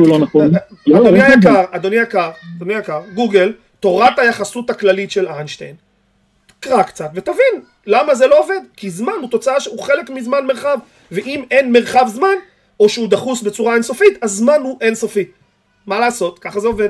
אבל זה לא עקב למדע. אבל בהחלט אני מזמין לך לקרוא על זה, כי זאת נקודה שאתה בהחלט יכול ללמוד ממנה. כי הטיעון הזה של זמן לא יכול להיות אינסופי לאחור, הוא פשוט מבוסס על הבנה שגויה של זמן. זה האמת. אוקיי, אז אני אקרא על זה. בשמחה, תיאוריית היחסות הכללית של איינשטיין, לא האישית הכללית. ואתה מוזמן כמובן להתקשר שבוע עוד פעם, פשוט אנחנו חייבים לרוץ למתקשרים הבאים שלנו, מלא מלא מלא מלא. תודה רבה לך שאתה התקשרת, ואני באמת מקווה שאתה מבין שאנחנו לא תוקפים אותך, אנחנו לא אגרסיביים, אנחנו לא מנסים לעצבן, ולא מנסים, אתה מאוד נחמד שאתה מתקשר, אתה שוב, תקשר שוב, אנחנו יכולים קצת אמוציונליים, קצת לדבר בכל, אבל זה לא, המטרה היא לא למנוע ממך להתקשר, ההפך, רוצים שתתקשר, רק רוצים שהנקודה תעבור, זה הכל? בסדר? סבבה, טוב. תודה רבה לך, שיהיה לך לילה טוב, שבוע טוב.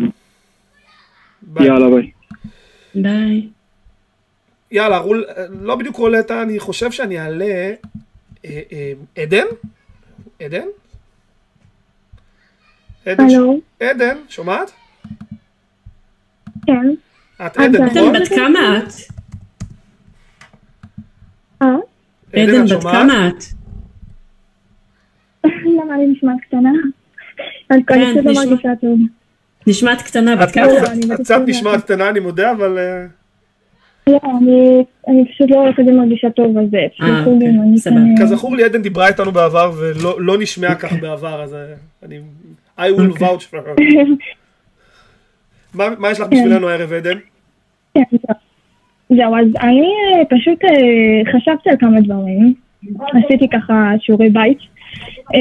קודם כל, אני מצאתי גם אצלכם קצת הנחת המבוקש. אני למדתי את הרעיון הזה, שזה דווקא מאוד מעניין. ככה עשיתי את הדין שיעורי בית. אז ככה, אני הבנתי ממכם שאתם בעצם מניחים שמישהו בעצם החליט בבוקר אחד, לפחות, כאילו, החליט פשוט שיש אלוהים. עכשיו, זה לא בדיוק ככה, לפחות לא במאה 21, אף אחד לא פשוט בא בבוקר אחד והחליט את זה. עדן, אבל אנחנו מעולם לא טענו את זה. לא תמצאי אדם אחד שאני מכיר שחושב ככה, זה, אם למדנו מה זה הנחת המבוקש, עכשיו נלמד מה זה איש קש. לא, אבל אתם בעצם מניחים שמי שחושב שיש אלוהים, חשב את זה לעצמו, המציא את זה. לא, לא, אף אחד לא מכיר אדם אחד שחושב את זה. אוקיי, סבבה. במפורש. אתם שואלים למה אתה חושב שיש...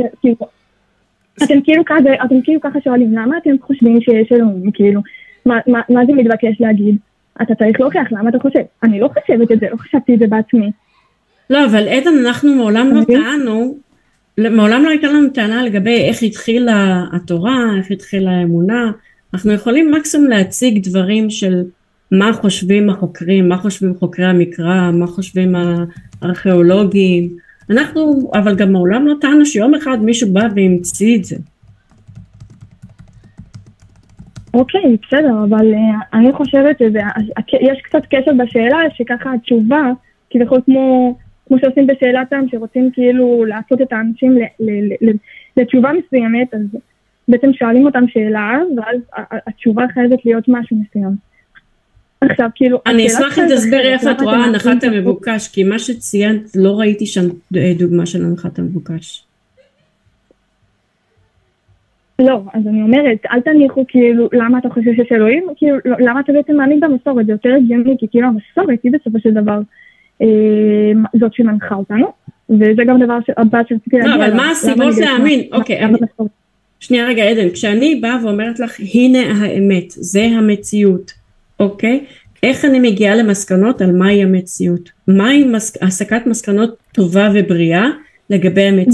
זאת אומרת, להשתמש בראיות, להשתמש בנתונים, נכון? זה מה שאנחנו נסים לדבר עליו. נכון, זהו, אז אני חשבתי גם על הרעיון הזה, ואני פשוט הגעתי למסקנה שאתם נגיד חושבים, אתם אומרים, למה אתם חושבים שיש אלוהים? הרי יכול להיות כל כך הרבה סיבות לעולם. עכשיו אני אומרת, בוא ניקח, נגיד, לצורך העניין יש 10,000 סיבות, אתם מסתכלים על זה, כאילו כל סיבה היא שווה בשווה. 1, 2, 3, 4, 5, כל, ואני חושבת שלצורך העניין יש מקרה, נגיד, של בן אדם שנרצח, אפשר להגיד, וואי, יש כל כך הרבה סיבות, אולי איזה רובוט חשמלי עם סכינים הלך ורצח אותו, אבל אנחנו חושבים תמיד שאנחנו רוצים להיות רציונליים.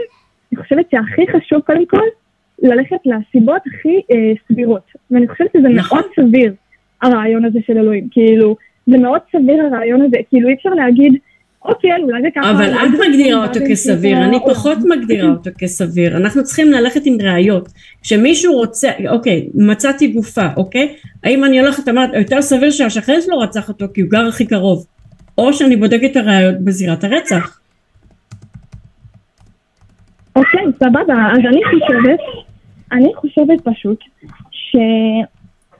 איך אני אסביר את זה כאילו בצורה שכאילו זה יותר מובן. אני חושבת שבצורך ענן, אם יש בן אדם שנהרג, וכמו שאת אומרת, מצאנו מגופה, חושבת שהכי סביר זה ללכת, כמובן יש כל כך הרבה סיבות, אבל אנחנו לאט לאט מנקזים, בסופו של דבר מגיעים, רק לכמה אפשרויות בודדות, אין כל כך הרבה סיבות. כן, אבל עדן, תני לי רגע להגיד משהו, מה שאת מציעה זה לבוא ולהגיד, הכי סביר שאשתו רצחה אותו, למה? כי זה תמיד המניע, הבעיה היא שאף שופט לא יקבל טענה כזאת, מה הכי סביר? הוא יבוא ולהגיד, איפה הראיות שלכם? לא אכפת לי, שהוא בסכסוך ירושה עם אחיו, ואחיו רצה את כל הכסף, עדיין זה לא אומר שאחיו רצח אותו, אנחנו רוצים את הראיות. אוקיי, אז אני מבינה כי זאת מחפשת ראיות, אבל אני חושבת שאין ראיה כאילו לעל טבעי, אני חושבת שמה שיש לנו זה המסורת, והמסורת, אני אגיד לך מה היא מוכיחה את עצמה, אני פשוט ראיתי הרצאה של הרב קלמן, והוא אומר שההיסטוריה היא חוזרת על עצמה, תמיד. רגע, שנייה, לפני שאת ממשיכה את זה, המסורת מוכיחה את עצמה נכון לכל דת. לא, היא לא מוכיחה את עצמה בכל דת. אני גם כאילו, סוג שהתכתבתי כזה עם בינה מלאכותית, זה שזה הכי אובייקטיבי בעולם, והיא אמרה לי, כי זה היה כתוב, שהנצרות, היהדות והאסלאם, הם הכי הדתות הפופולריות, והדת היהודית היא הבסיס של זה. עכשיו נכון, זה שיש מקור למשהו, זה לא אומר שהוא נכון. אבל אתם משווים את זה לפעמים, נגיד לספר, נגיד כמו הארי פוטר, אני הרבה שומעת את זה. אני לא משווה את זה להארי פוטר, כי אני חושבת שיש הבדל בין... יש לזה גם הוכחות, כן? יש הוכחות רגע, אז אני אגיד לך מה, אבל... לחלק לפחות, לא להכל, לחלק. לא משנה, יש לך ספר כלשהו. יש פה גרעיני אמת, אפשר להתעלם מהכל. אני לא מבינה, רגע, שנייה. גם בהארי פוטר יש גרעינים של אמת. לונדון מוזכרת בהארי פוטר, ולונדון ללא ספק קיימת. תחנת הרכבת ספציפית שהיא בלונדון מוזכרת. יש גרעיני אמת של עדויות, של דברים, של כל מיני דברים שקרו. אוקיי, אבל זה העניין. יש דברים שמצאו. עדן, העניין הוא כזה, אנחנו צריכים לנפות את המוץ מהתבן, אוקיי? יש דברים, ירושלים, לא יודעת מה, ערים שמוזכרות בתורה, עדיין, יריחו אכן קיימת. האם זה אומר שכל הסיפורים שסובבים את יריחו אכן קיימים? אני חושבת שטל אוהב לתת את הדוגמה של ספיידרמן חי בניו יורק, ניו יורק קיימת, האם ספיידרמן קיים? את צריכה לבוא ולהגיד מהי האמת, איך בודקים מהי האמת. אוקיי, סבבה, אני מבינה את העניין הזה, אבל אני חושבת שבסופו של דבר, אחרי שיש לנו כל כך מסורת, שיש לה כל כך הרבה אג'נדות, שכשמסתכלים על זה באופן נקי, רואים שיש פה משהו שאני לא חושבת שאפשר להתעלם מזה.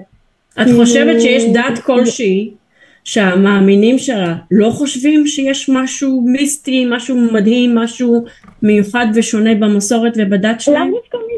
לאו דווקא מיסטי, אני חושבת שהמיסטי זה היה משהו רק במעמד הר סיני, ומאז כבר לא. אין לנו ראיות אפילו למעמד הר סיני, את מבינה?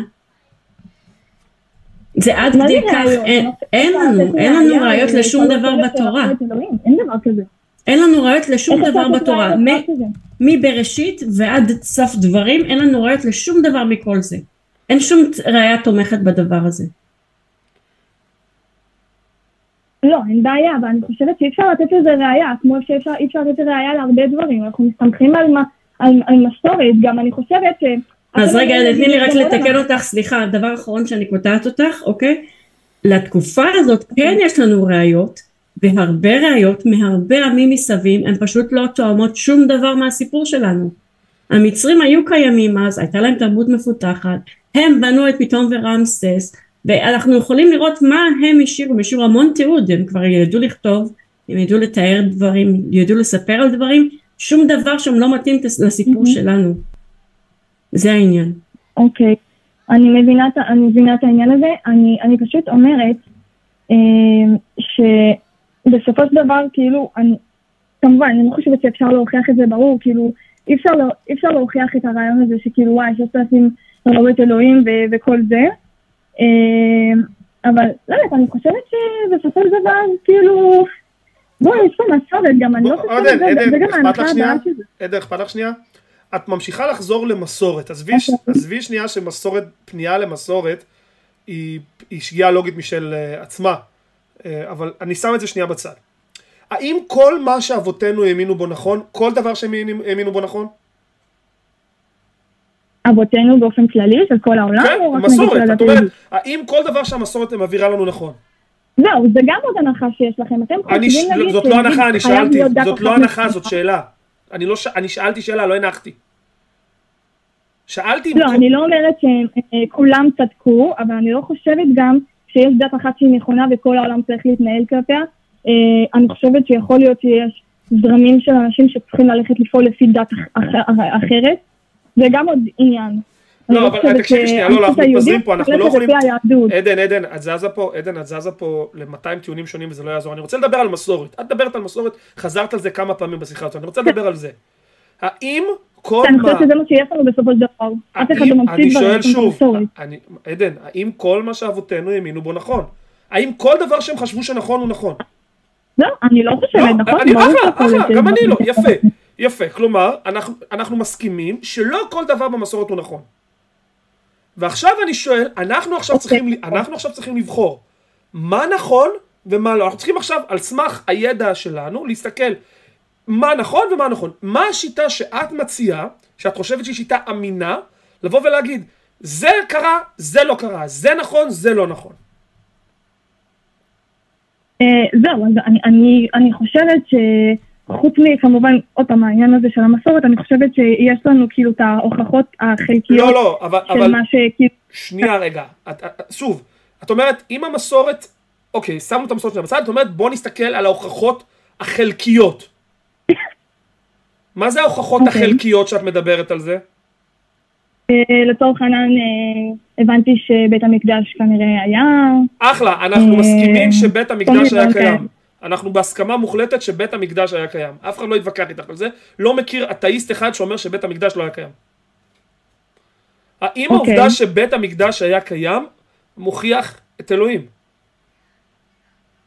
זה לא מוכיח את אלוהים, אבל זה מוכיח כאילו חלק מהמסורת. אחלה, זה אומר, שוב, אבל מסורת בסך הכל אומרת, האבות שלנו האמינו במשהו. האם העובדה שהם האמינו במשהו, אומר שזה מחייב אותי היום, אני צריך להמשיך להאמין בזה? זהו, אני חשבתי על זה שכביכול, המסורת הומצאה, לא, מסורת הומצאה, מסורת, שימי את זה שנייה בצד. אחרי זה נדבר אם היא הומצאה או לא הומצאה זה, כי עוד פעם, את מדברת פה על המון דברים שהם... ברור שאם שום דבר מהנכון הזה הומצאה, אין משהו אחר. לא נכון, לא. אני פשוט חושבת איך אנחנו... זה לא, אבל עוד פעם, וזה עוד קשלוגי שנקרא דיכוטומיה כוזבת, או שהמסורת הומצאה או שהיא נכונה. את לא משאירה שום פתח באמצע שהיא פשוט ערבוב של אמת ובדיה. אז סבבה, עוד פעם, אנחנו הולכים על הגרעיני אמת. אחלה, אבל מה קורה שאנחנו הולכים רק על הגרעיני אמת, ובתוך הגרעיני האמת הללו אין אלוהים? אני חושבת שזה כאילו, אם יש חלק מהגרעיני האמת האלה, אני חושבת שבאופן אוטומטי זה חייב להיות, כי... למה? שוב, אנחנו מסכימים שאבותינו האמינו במשהו. עזבי את זה שאת נותנת קרדיט ספציפית לאבות שלך, דווקא, איכשהו בדרך נס, דווקא האבות שלך מאמינים בדבר הנכון, אבל האבות האחרים הם האמינו בשטויות. עזבי את זה שנייה, נשים את זה שנייה בצד.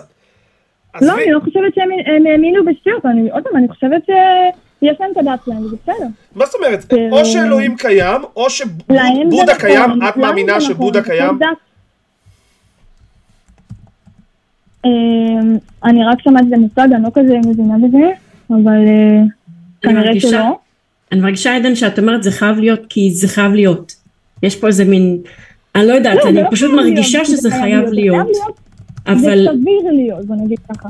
כן, אבל בוא נשאל ככה, למה היהדות בעינייך היא הדבר הנכון? רגע, שנייה, למה היהדות בעינייך הדבר הנכון? כי גדלת אליה. אם היית נולדת לדת אחרת, אז זה היה בעינייך הדבר הנכון, והיית מוצאת את צידוקים למה זה הדבר הנכון. האמת, אני דווקא, אני שמעתי על הרבה אנשים, אם כבר מעלת הנקודה הזאת, אני שמעתי על המון אנשים, אני גם בעצמי הייתי בהרצאה של מישהי אחת, שהיא עברה המון דתות, חיפשה את האמת. היא עברה המון דתות, ובסוף היא הגיעה לדת שלנו. אחלה, אבל את יודעת שבכל דת יש דוגמה כזאת, את יודעת כמה אנשים מתאסלמים. זה הדת שמביאה הכי הרבה מאמינים כיום. אם את הולכת לפי פופולריות של כמה, איזה דת מביאה הכי הרבה אנשים שמשתכנעים שהיא נכונה, אז האסלאם זה הדת הנכונה. אם את מביאה לגבי איזה דת הייתה ראשונה, אז ההינדו הייתה ראשונה. אם את מביאה, כאילו כל קריטריון שתביא, אנחנו לא מנצחים בקריטריון מסוים. אנחנו לפעמים יכולים לבנות את הקריטריון כך שננצח מי הדעת הראשונה שקמה והעתיקו ממנה וככה וככה וככה, ואז התשובה תהיה היהדות, אוקיי? אבל בגדול זה התחושה, אני מרגישה שזה נכון, זה חייב להיות נכון, אבל זה בכל דת קיים, אני מרגיש שזה נכון. לא, אוקיי, סבבה, אני מבינה את הרעיון הזה. אני פשוט אומרת גם שאני חושבת על זה, שלמה שאבות אבותינו, הרי היה את התקופה הזאת, הנקודת זמן הזאת, שבו התחילו לחשוב שזה נכון. הרי היה את התקופה שכאילו התחילו... בכל דת אבל זה קורה, תנסי למצוא קריטריון אחד. תנסי למצוא קריטריון אחד, שבו הדתות אחרות... קריטריון אחד שהוא לא כזה מורכב מאיזה 20,000 זה, וגם היא התחילה לפני ככה וככה שנים, וגם היא ככה וככה, וגם הגיעו בחזרה לארץ. לא כאלה שתופורים על מידות היהדות, כן? תנסים את הקריטריון אחד שלפי אפשר לבדות האם אמונה מסוימת נכונה. אין בעיה, אני חושבת אבל אני חושבת שאבות אבותינו לא היו מעבירים לילדים שלהם משהו שהוא פשוט אם הם ראו, הם היו במו עיניהם, בנקודת הפתיחה שלה, התחילו להעביר את הספר הזה לפה, ואת הספר הזה לפה, והספיקו את הסיפור הזה, הם ראו את זה במו עיניהם, מישהו באיזשהו שלב, לא עד לפני 2,000 שנה, לפני 3,000 שנה, אז מי היו הקבוצה הראשונה שהתחילה להגיד, אוקיי, עכשיו זה נכון, ואנחנו נעביר את זה כאילו זה אמיתי. יש פה איזה קצת כזה, לא? לא. יש פה קצת כשל, כאילו למה שפשוט... לא, אין פה כשל, מה הכשל? עכשיו זה אמיתי. לא, יש פה כשל של איש קש, זה לא פעם, זה כשל של איש קש, שאת חושבת שמישהו מאיתנו חושב ככה, אבל אף אחד מאיתנו לא חושב ככה. אף אחד מאיתנו לא חושב שהם המציאו את זה, אף אחד מאיתנו לא חושב שהם קמו בבוקר ו... אז אם הם לא המציאו את זה, אז מה? אז עדן, אני נורא רוצה לספר לך על זה, ויש לי הרבה להגיד על זה, על גבי מה התיאוריה שלנו, על גבי איך זה התחיל, מאיפה זה התחיל, למה זה התחיל, וכן הלאה, אבל אנחנו כבר הרבה זמן בשיחה. אני גם קראתי על זה קצת, אני הבנתי שזה כאילו הרבה, אספו כל מיני סיפורים, וזה כאילו כן קראתי על זה. אספו המון אמונות שהסתובבו באזור, לקחו אמונות מהאלים הבבלים, לקחו אמונות מהאלים המצרים, לקחו אמונות שהסתובבו באזור, ושילבו אותם לקנון, אנחנו יודעים גם שזה נכתב בצורה מסוימת, יש לנו ראיות בתנ"ך שהסיפור הזה הגיע מאיפשהו והוא לא עבר במסורת מאב לבן, אוקיי? אבל אני מזמינה אותך לקרוא על זה עוד קצת ולהתקשר לנו שבוע הבא, אנחנו נתקדם עם זה עוד, או כל פעם עוד קצת אפילו. אוקיי, אני מבינה. אוקיי, בסדר גמור, תודה רבה. תודה לך, שיהיה לך. ביי ביי. יאללה, ביי ביי. אני רק רוצה להגיד שמבחינתי, וזה חוזר לנו, הנושא הזה חוזר לא מעט פעמים בתוכניות, הקטע זה שאנחנו לא מאמינים, אנחנו חושבים שהם האמינו משהו לא נכון, אנחנו לא בהכרח אומרים שהם המציאו את זה. עכשיו, המילה המצאה, אני בכוונה רוצה להדגיש את המילה שאומרים המצאה, יש פה איזשהו נרטיב, כאילו משהו מסתתר, היא מרמזת שמישהו מנסה לרמות, לשקר, הוא בודד זה מליבו, הוא ממציא את זה, הוא לא...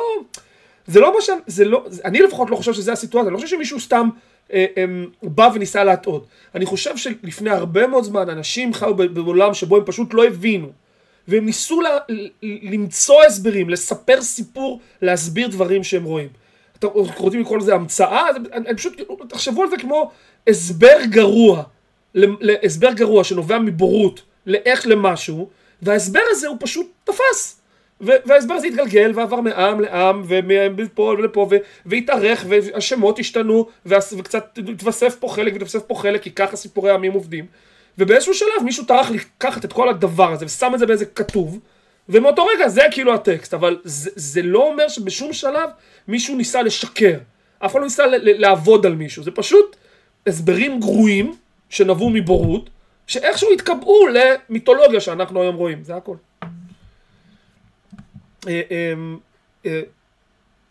שרון וייטורס שמה לנו סופר צ'אט מה זה הדבר הזה? הם שלחנו סופר צ'אט בלי הודעה מסוימת תודה שרון מה זה האנימציה הזאת שם? אני לא יודעת, בוץ, לא, אין לי מושג, לא יודעת. טוב, סורי, הייתי מקריא אם היה מה להקריא. יש כל כך הרבה מתקשרים, אני לא יודע אם נספיק לענות לכולם, אבל אנחנו ננסה לעשות כמה שאנחנו יכולים. בואו ננסה אבל אורי רוצה שנעביר איזה מסר, אוקיי? שהעניין הוא להסביר איך נוצרה הדת, או איך הגיעו לאמונות האלה, זה לא באמת התפקיד שלנו. התפקיד שלנו זה רק לבחון איך, במה מאמינים ולמה, והאם זה מתאים למציאות. אני מסכים, אני מסכים עם אורי כמובן, הנקודה היא שאנחנו מסבירים פה, כי הרבה פעמים מאשימים אותנו בזה, מה אתם חושבים שהם שיקרו, כאילו מנסים להציג איש קש שלנו, ואנחנו אומרים לא, אנחנו חושבים משהו אחר, אבל זה לא חובה. כן, גם אני מסכימה עם אורי, אבל אני אגיד גם שאני אמרתי לו, שלדעתי אם יש משהו שאנחנו יודעים, כי קראנו על זה במקרה מתוך איזה עניין אישי, והמתקשר לא יודע, למרות שזה לא תפקידנו, אנחנו כן יכולים לחשוף אותו ל... מידע שאולי יעניין אותו לקרוא עוד בנושא. כן, בשמחה. טוב, יאללה, נו, יש לנו כל כך הרבה מתקשרים. בוא נעלה את בן אור, לדעתי זה בן אור. בן אור, אתה שומע? בן אור. בן אור, בן אור. בן אור ניתק? לא, תעבור. תחזיר אותה להמתנה. אני מחזיר את בן אור להמתנה, ננסה אותו. בן אור, תדע שניסינו להעלות אותך ולא הצלחנו. אבל ננסה להעלות את המתקשר הבא, שאותו אני כבר לא יודע מי זה. ערב טוב, ערב טוב, שומע, שומע, שומעת? לא. שלום. שומעים אותי? לא כל כך טוב. שומעים אותך? טיפונת מטושטש. אוקיי, עכשיו זה יותר טוב? תנסה בבקשה להגביר טיפת הכל. כן, אני רציתי להתייחס גם... רגע, רק לפני, שנייה, רק... שמך? שילה. שילה, שומעים אותך ממש עמום, ובקושי אפשר להבין מה אתה אומר. תנסה קצת להגביר בבקשה. אם אתה עם דיבורית או אוזנייה, תנסה בלי. אם אתה עם, הנה אתה בלי, תנסה עם.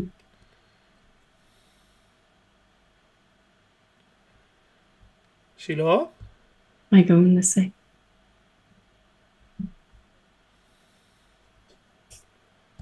שילה? לא,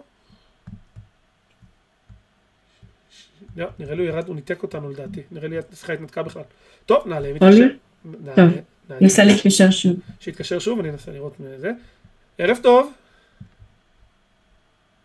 הלו? הלו? זה הבעיה שאין לנו מסנן, אנשים מחכים ואז הם לא... מרגישה כמו במרכזייה טלפונית, אתה יודע, לפעמים... לא, לא, לא. שומעים, מי זה? הלו. שלום, שומעים, שומע? שומעים אותי? כן, עם מי היה כבוד? יואב. אהלן יואב, מה שלומך? שלומי, בסדר גמור. אני רציתי לדבר איתכם על הסטטיסטיקה שבאמת תשבור את האתאיסטיות. יאללה! אוקיי, קודם כל, נכון, כל הרבנים הגדולים והמוכרים תמיד מתים בגיל מאוחר. לא בהכרח, אבל נניח, לא באמת. אבל, לא, לא. 85% מהם. יש לי גם את הנתונים. לא, 84. 84%? לא, 84 מהסטטיסטיקות שמתקשרים איתם מומצאות לגמרי. יש רבנים שמתים בגיל מבוגר, ויש רבנים שמתים בגיל צעיר. יש ויש. יש רבנים... אני אומר לך... יש רבנים שנכנסים לקלט ומוצאים קטינות. מה הטיעון? אתה יודע מה ההבדל בין רבנים שמתים בגיל מבוגר וברבנים שמתים בגיל צעיר? ואלה שמתים בגיל צעיר לא מגיעים להגיע לתפקיד יותר רם מעלה, כי זה לוקח זמן פשוט. אוקיי? כן, אוקיי. אז בקיצור אני יכול גם להבין את כל השמות שלהם. הסטטיסטיקה, נכון רשום בתורה שכבד את אביך ואת אמך למען האריכון ימיך, נכון זה רשום בעשרת הדיברות. נכון, נכון. כן, כן. אז אני אומר שבגלל שמלא כל הרבנים הצדיקים מקיימים כמעט את רוב תרי"ג המצוות, אז הם חיים המון זמן, והסטטיסטיקה אומרת דעת עצמה, אתה איש של מדע, וגם את, אני לא יודע איך קוראים לך. אתה מוכן בבקשה להציג לי את הסטטיסטיקה הזאת? אוקיי. הרב קניאבסקי, בבקשה. זה נקרא אנקדוטלית, זה נקרא, הרי אנקדוטלית, זה לא תקף. קודם כל, אני אסביר לך למה אתה כל כך רחוק. קודם כל, אתה צריך לדעת. למה? אני אסביר לך, אני אסביר. אתה צריך להחליט על סמך מה החלטת, מי הוא רב גדול, מה הקריטריון שלך לרב גדול. אחרי זה, אתה צריך להסביר, לבדוק, לדעת מה הגיל הממוצע שבאמת מתים אותם רבנים, ואז אתה צריך לבדוק מה הגיל הממוצע של אנשים באותה קבוצה שאינם רבנים, כלומר אותו סטטוס עדתי, אזור מגורים, מצב משפחתי, כל הדברים הללו, ולהשוות את שתי הדברים האלה יחד, ואז תוכל לדעת אם באמת יש לך כאן משהו. ככה עושים בדיקה כזאת. אם כל עוד שלא עשית את זה, אין לך כלום. קודם כל, אני עשיתי סטטיסטיקה, כי אני יודע איך לעשות סטטיסטיקה, תאמין לי שאני מבין בדברים האלה. יקירי, עשית את מה שהרגע תיארתי? האם עשית מה שהרגע תיארתי? לא ידעתי את זה. לא. אחלה, אז לא עשית את הפעולה הנדרשת. זה מה שאני רוצה, זה המידע, כדי לטעון את מה שטענת, שרבנים חיים יותר, זה המידע שצריך להציג, זה אחד. שתיים, יש לך בעיה נוספת. אבל אתה עכשיו הולך למשפחות, המצב שלהם, אז אתה כאילו מסבך את זה. אני לא מסבך, אני מסביר לך איך זה עובד. עכשיו, מעבר לזה, אגב, גם אם עשית את כל מה שתיארתי, אתה רחוק שנות אור מלהסביר, כי עדיין, אתה טוען שאתה יודע סטטיסטיקה, אתה יודע שקורלציה איננה קוזציה? אני לא יודע מה זה אומר, אני יודע לעשות סטטיסטיקה. לא, אז שנייה, אז בתור אחד שהוכשר כסטטיסטיקאי, וזה ההכשרה שלי, קורלציה איננה קוזציה. העובדה שיש קורלציה בין דברים, גם אם רבנים ספציפיים חיים יותר זמן, זה לא אומר שהעובדה, שהסיבה שנתת, היא הסיבה הנכונה, אתה עדיין צריך להסביר את הסיבה. זאת אומרת שגם אם עשית הכל ועשית את זה, יש לך קורלציה.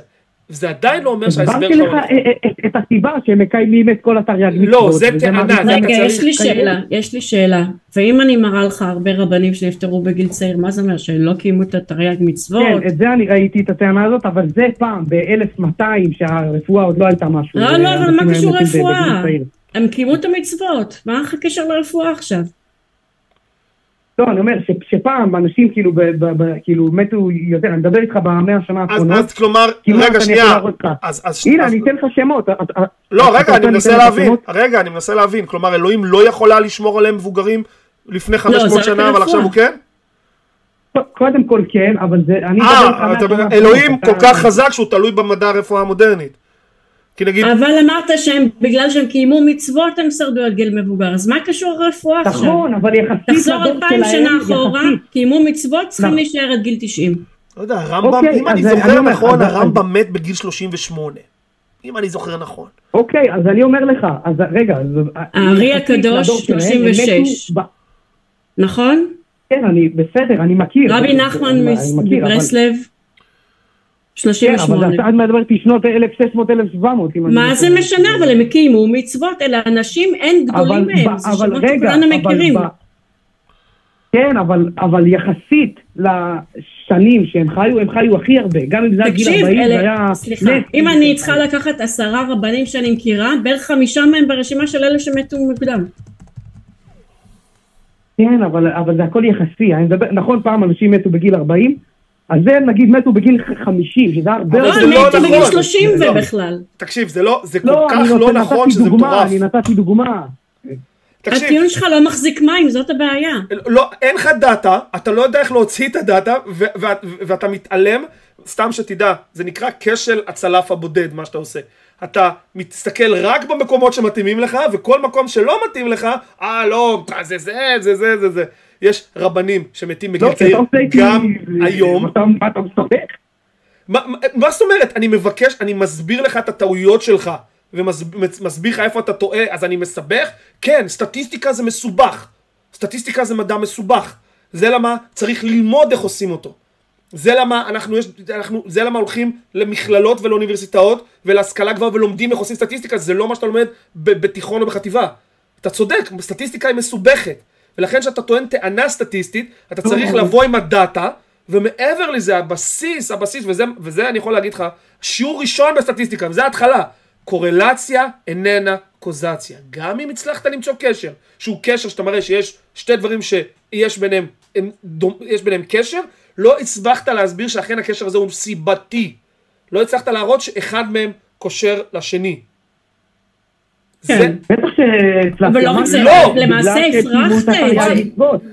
למעשה הפרחת את זה. בזה שהראית שהרפואה זה מה שמאריך חיים, לא השמירת מצוות. לא אמרתי הרפואה, אמרתי לדור שלהם, אמרתי הרפואה, אבל כאילו אני לא אקבל, בלבלתם אותי.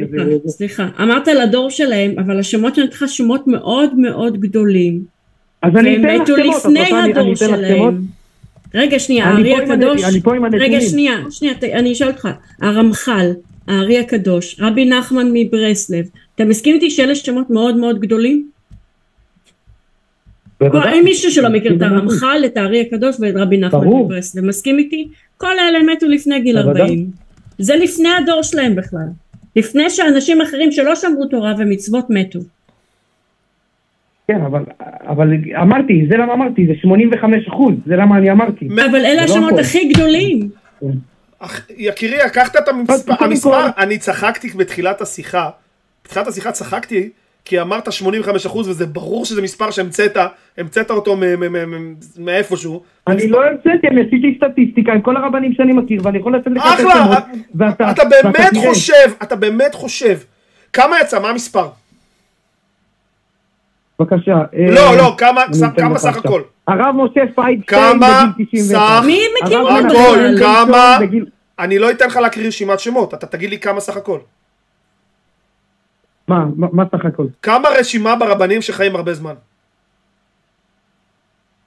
כמה שמתי כאילו ברבנים? כמה ברשימה, מה גודל הרשימה של רבנים שחיים הרבה זמן? זאת לא שאלה ממש מסובכת. 8 רבנים יש לי ברשימה. 8 רבנים יש לי ברשימה. כן, אז אני יכולה להביא לך 14 שמתו מגיל ממש צעיר. מה זה משנה? אתה צריך להראות שיש פה משהו יותר מאשר נראה לי שיש פה קשר. תקשיב, זה כל כך לא משכנע, שאפילו אתה מצליח להבין כמה זה לא משכנע. כי אני לא מנסה להעליב אותך, באמת לא, אני לא מנסה לפגוע בך, אני באמת לא מנסה. אבל אם אתה לא מבין איך עושים סטטיסטיקה, אז לך תלמד. אני מבין אחוזים של סטטיסטיקה. אגב, אתה מסתבר שלא, כי אתה לא יודע את הבסיס של קורלציה איננה קוזציה. אתה מחבר, בטח שאני יודע איך עושים סטטיסטיקה. אל תיכנסו לזה, אתה הרגע. לא, זה איך עושים. מה הבעיה?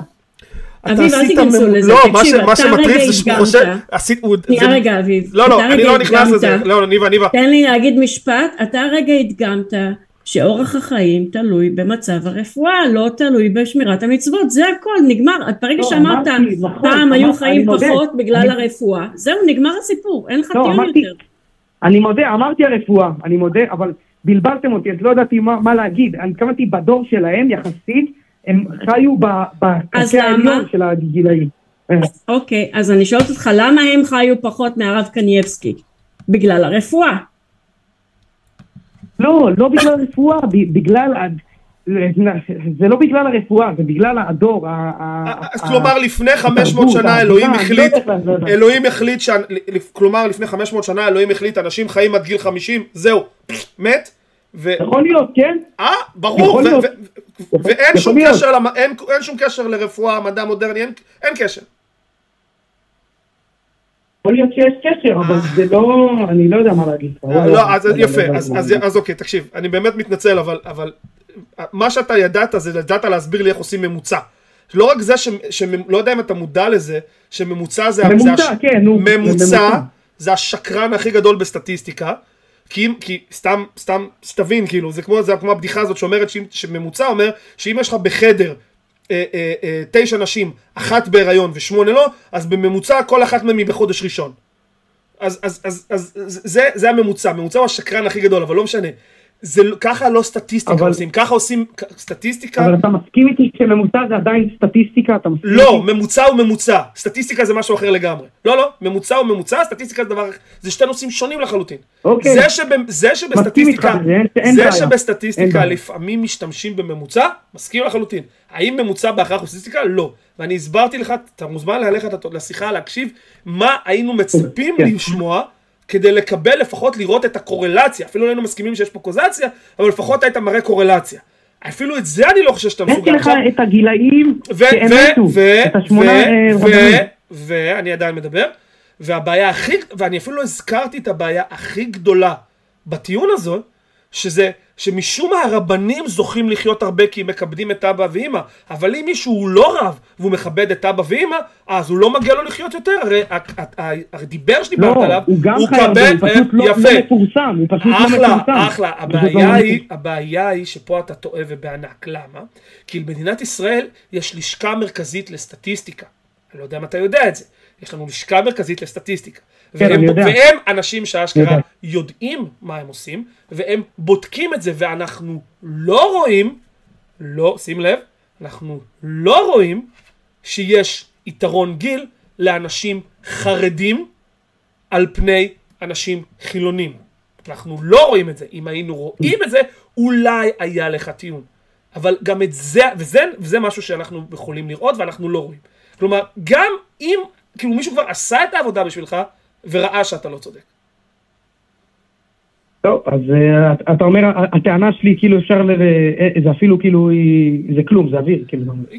היא לא נכונה עובדתית, זה הכל. כאילו, לא הבאת כלום, כלומר... אנחנו חייבים אבל לעבור הלאה, אנחנו מלאים עלי שיחות ואין לנו זמן. נכון, אני מתקצר. אני מקבל את זה...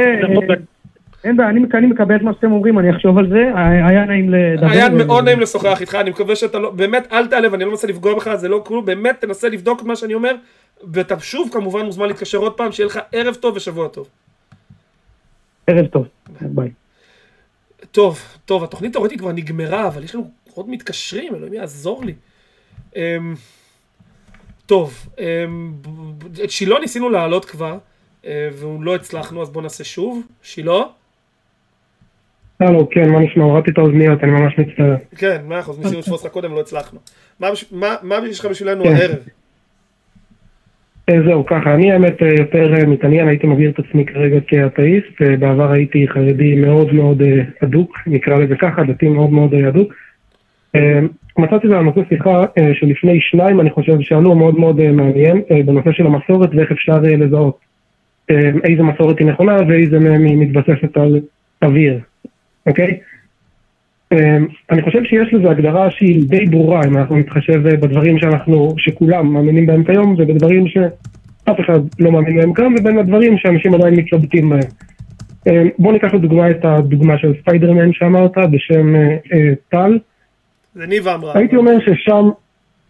כן, סליחה, אני מתנצל עם... בסדר. אוקיי, קיצור, לא משנה. בכל אופן, מה שאני טוען זה שכאן אין לי שום טענה משום אדם שהדבר הזה נכון. כלומר, אף אחד לא מגיע וטוען שספיידרמן היה קיים. לעומת זאת, אם למשל נדון על נפוליאון, אני לא חושב שיהיה מישהו שיעיד לקום ולטעון שהוא לא היה קם, למרות שבעצם בסופו של דבר מדובר על עובדה היסטורית, ולא על דבר שיש אפשרות להוכיח אותו בניסויים מדעיים או באמצעים פיזיולוגיים כאלה ואחרים. אז הייתי אומר שצריך למצוא את דרך הזהב בין שניהם, לנסות לקבוע מגדיר לאיזה אמת היסטורית אנחנו מאמינים ולאיזה לא. ניבה, רוצה לענות? זה אמור להיות... ניבה רוצה... רגע, לפני... כן, אין לי בעיה. אני אשמע אותך, ואז אני רוצה להגיד. זה לא היה ציון ממש, כן. אני רק רוצה לתת סופר צ'אט של MK-Ultra במגזר החרדי על השיחה הקודמת. אחוזים גבוהים של השמנת יתר וסכרת, מכאן ששמירת מצוות גורמת להשמנת יתר וסכרת, זה הגיון של הסטטיסטיקאי שלנו. האמת שפספסנו גם סופר צ'אט אחד רגע של רפאל גריץ' שפשוט שלח לנו קירש כזה, אני חושבת הוא למעלה יותר. תודה רפאל גריץ' ותודה MK-Ultra. סליחה, אז מה רצית לשמוע ממני בעצם? איך אני יודע, אם אני מביא את השאלה נכון, למה אני חושב שנפוליאון היה קיים וספיידרמן לא?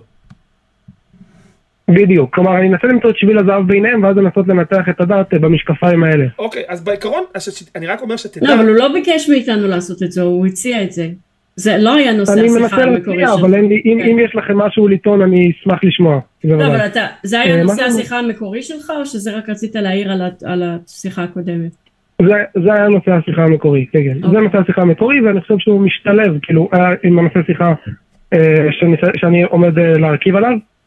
בוא נגיד ככה, אני הייתי חושב שבסופו של דבר מסורת, אם אני אשתמש במילה של המאזינה מלפני כ-20 דקות בערך, היא ודאי דבר חשוב ומרכזי ואמין לחלוטין בעיני כל העולם, כל אדם רציונלי בכל אופן, כמו שאנחנו רואים בסיפור של נפוליאון, ובאלף ואחד כל מיני אירועים היסטוריים שכולם מציינים אותם ללא שום קשר לסרטונים או להוכחות פיזיות. אז אם אתה רוצה, יש...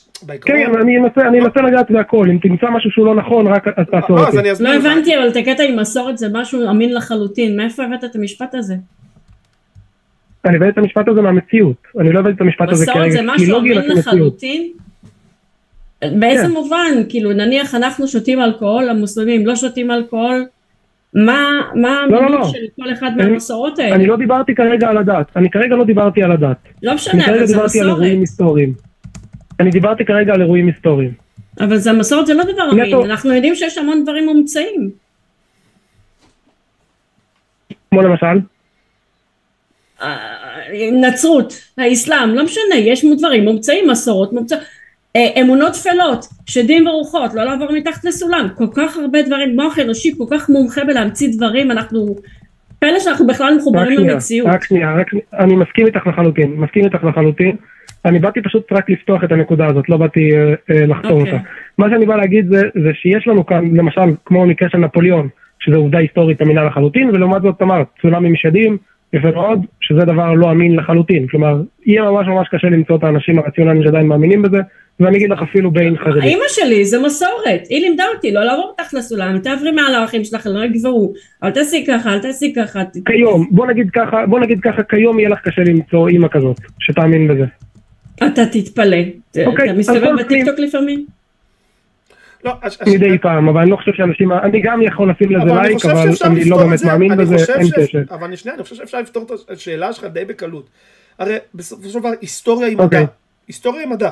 ויש לנו ספים ראייתיים בהיסטוריה לדעת אם דמות הייתה קיימת או לא. אז למשל, האם מי שמספר לנו על קיומה הוא בגוף שלישי או ראשון, כלומר האם הוא שמע או האם הוא נכח, האם הוא מספר בעדות, אני ראיתי.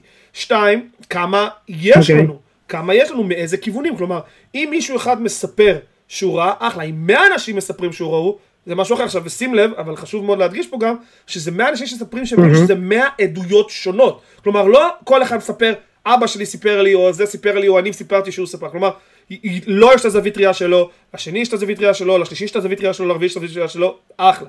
תוסיף לזה, אנחנו מחפשים אנדרטאות ומה שנקרא מקומות היסטוריים, שיש לנו ראיות שזה שאותו אדם היה שם, הסטלות למיניהם או דברים כאלה.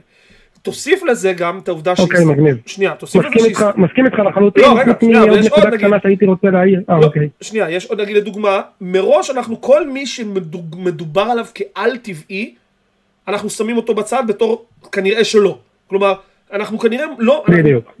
תור, לא. למה? זהוס, לא. למה? כלומר... הרקולס, גם. כלומר, רק תן לי לחדד את זה שנייה, שאני אבין, אולי גם יהיו מאזינים שזה יעזור להם, אני אומר, במקום שזה נמצא נגדיר את העל-טבעי, לפשט העל-טבעי, כלומר, ייתכן מאוד שלמשל אם מישהו מדבר על קוונטים לפני 200 שנה זה היה מוזר, כלומר, בוא נגיד, דברים שעדיין לא הוכחו כאפשרי מבחינה פיזיולוגית, כלומר, שניתן לנסות אותם גם כיום, לא יהיו אמינים מבחינה היסטורית. כלומר, אם אני אבוא ויספר לך על כישוף שנעשה לפני 300 שנה, ואני כיום לא יכול לעשות אותו, מסתבר שזה לא היה אמין לפני 300 שנה. זה נקודה שאני הרבה פעמים מעלה, שאני אומר, אם מישהו היה אומר לי שאתמול הוא נתן, חבר שהוא ראה מישהו נותן מכה לסלע ויוצא ממנו מים, לא הייתי מאמין לו. זה שזה קרה לי, אני לא מצליח להבין איך העובדה אם אני מזיז את הסיפור הזה 3,000 שנה אחורה, זה פתאום הופך לי יותר אמין. זה לא... בדיוק.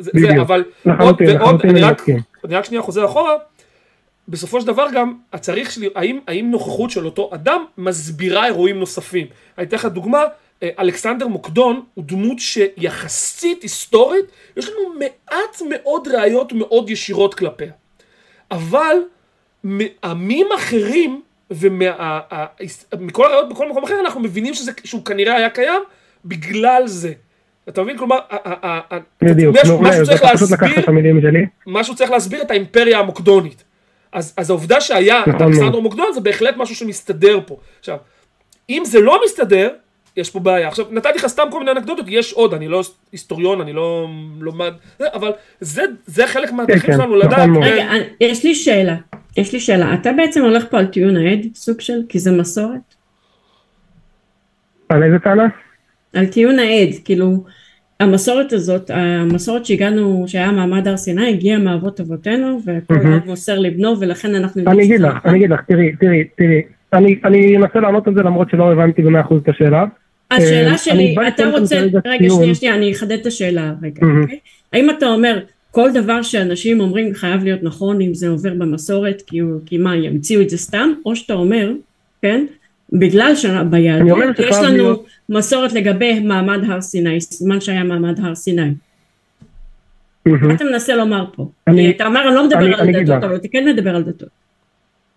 בדיוק, אני בא להגיד ככה, בצורה כזאת, בוא נגיד, אני כרגע לא מאמין, כלומר שהטיון שמגיע לה הוא לא מגיע מתוך טיון שאני מאמין בו, אבל אני חושב שהוא כן תיאולוגי שראוי להעלות אותו, ולכן אני מעלה אותו. הוא בא לטעון... כן לקיום מעמד הר סיני, הוא בא לנסות להפריך את זה בכל אופן במעמד הזה. בהתייחס לנקודה שלך, אם זה הדבר היחיד שאני מסתמך עליו, לא, ממש לא. לא, אבל האם אתה טוען שזה... עם כל הטענות... תמצית הטענה שלך, אם אתה אומר זה בגלל שזה עובר מגיע מאבותינו, הם לא היו ממציאים את זה סתם? לא, זה לא תמצית הטענה. זה לא תמצית הטענה, אבל זה חד משמעית חלק מאוד מאוד גדול בה. תמצית הטענה היא יותר שאנחנו כן נדרשים לאיזשהו אירוע, כמו שהוא אמר, כשאנחנו נראה את זה בהרבה מדינות, דברים שאותו אירוע יוכל להסביר לנו, והדבר הזה לא יסתור לנו עובדות מדעיות שקיימות כיום, כלומר, לא יש שם איזשהו אירוע שאנחנו לא יכולים לקיים אותו היום, שזה דבר מאוד מאוד בעייתי במעמד הר סיני, ובכל אירוע כמו המים והסלע. אבל למה אתה חושב שהיה מעמד הר סיני? אני שואלת אותך שאלה כזאת, למה אתה חושב שסיפור על מעמד הר סיני הוא רלוונטי יותר מאשר סיפור על... הליכה של ישו על המים, סתם לדוגמה. אתה לא מאמין שישו הלך על המים, אני מניחה. אני לא מאמין שישו הלך. דבר ראשון, אני לא מאמין שישו הלך על המים. אז למה אתה חושב שמעמד הר סיני כן וישו לא? אבל אני רואה חילוק מאוד מאוד גדול בהתחשב בפריסה של העדים שהיו במקום. אני רואה חילוק ממש בזה. לא, שנייה, אני רק רוצה להבין, אני לא רוצה להתערב, אבל אתה מאמין שמעמד הר סיני התקיים? אני לא מאמין שמעמד הר סיני התקיים, אבל אני חושב שיש כאן טענה שראוי לדון בה. רגע, אז אתה כן הלך על טיעון העד, אתה אומר, להם אין הרבה, לנו יש יותר עדים. ניבה, הוא אמר שהוא לא מאמין. אבל הוא צריך להחליט, אם הוא עושה פרקליט השטן, שיעשה פרקליט השטן עד הסוף, שלא יזוז כל שנייה, אני לא מאמין, אבל אני רק אומר את זה בשם אחרים.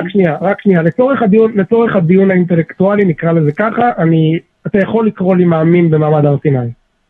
כלומר, אני אקח את הטענות שלו. אתה לוקח את פרקליט השטן, אז תגיד, אני מאמין, כאילו, אני לא מאמין, אבל אני עכשיו מייצג את העמדה שמעמד הר סיני נכון. בדיוק. בסדר, אז תייצג את העמדה, אל תגיד כל פעם, אני לא מאמין בזה כשאני שואלת אותך הלאה, כי אני שואלת על הטיעון, לא עליך.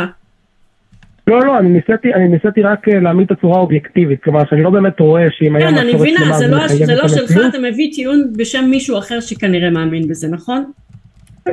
טיעון שלי, שאני חושב שהוא יכול ליישב מאמינים, כלומר. אז השאלה היא כזאת, אתה חושב שיש לנו מסורת של מסירה ממעמד הר סיני עד היום? אני חושב שכן. ואם אני אראה לך 3 נקודות בתורה, בתנ"ך, שכתוב בהם במפורש שנפסקה מסורת המסירה או שהתחילה, שלא הייתה מסורת מסירה, האם זה יסתור את העניין של מעמד הר סיני עבר במסורת מאב לבן? לחלוטין.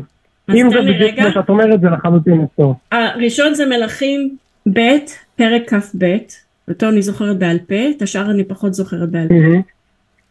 שבו מסופר על שפן הסופר, אוקיי? שמצא ספר התורה בבית האלוהים, ולכן התחילה מהפכה, רפורמה דתית שהחיל יאשיהו.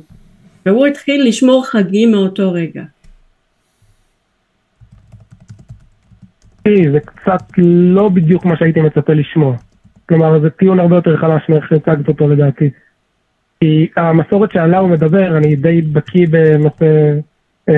בתנ"ך. אפילו כשיהיה חג אחד שהם לא ידעו עליו, זה לא מסורת מאב לבן. שדבר אחד לא עקבי, זה מה שהם לא ידעו משהו, קיבלו ספר, בתנ"ך עצמו כתוב, מצאו ספר שבו כתוב, זה ההיסטוריה שלכם, זה מה שאתם צריכים לקיים. אמרו, הלאה, בסדר, ממשיכים עם זה. אתה מבין מה אני אומרת? את צודקת לחלוטין, אבל אני יכול לתת לזה את הדוגמה הכי קטנה, זה כמו לתאר את אלכסנדר מוקדון באופן כללי, ואת העיר מסוימת שהוא קבע שלא קבע, שאלה אני יכול לדון אם זה באמת היה או לא, מבחינה היסטורית. אבל עצם המציאות, שהיה מעמד כזה, זה ודאי לא מתואר בפסוקים שזה מה שנפסק, המסורת של זה, והמסורת של כל המעמד באופן כללי, זה דבר על פרק מאוד מאוד מאוד שני.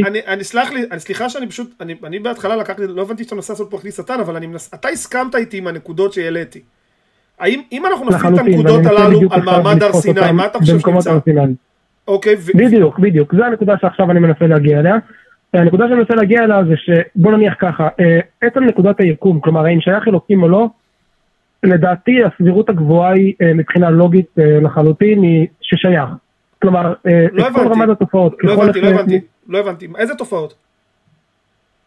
על מה אתה מדבר? תופעות היקום, כל המציאות. לא, מה הקשר? מה הקשר? אנחנו דיברנו על מעמד הר סיני. מה הקשר ליקום?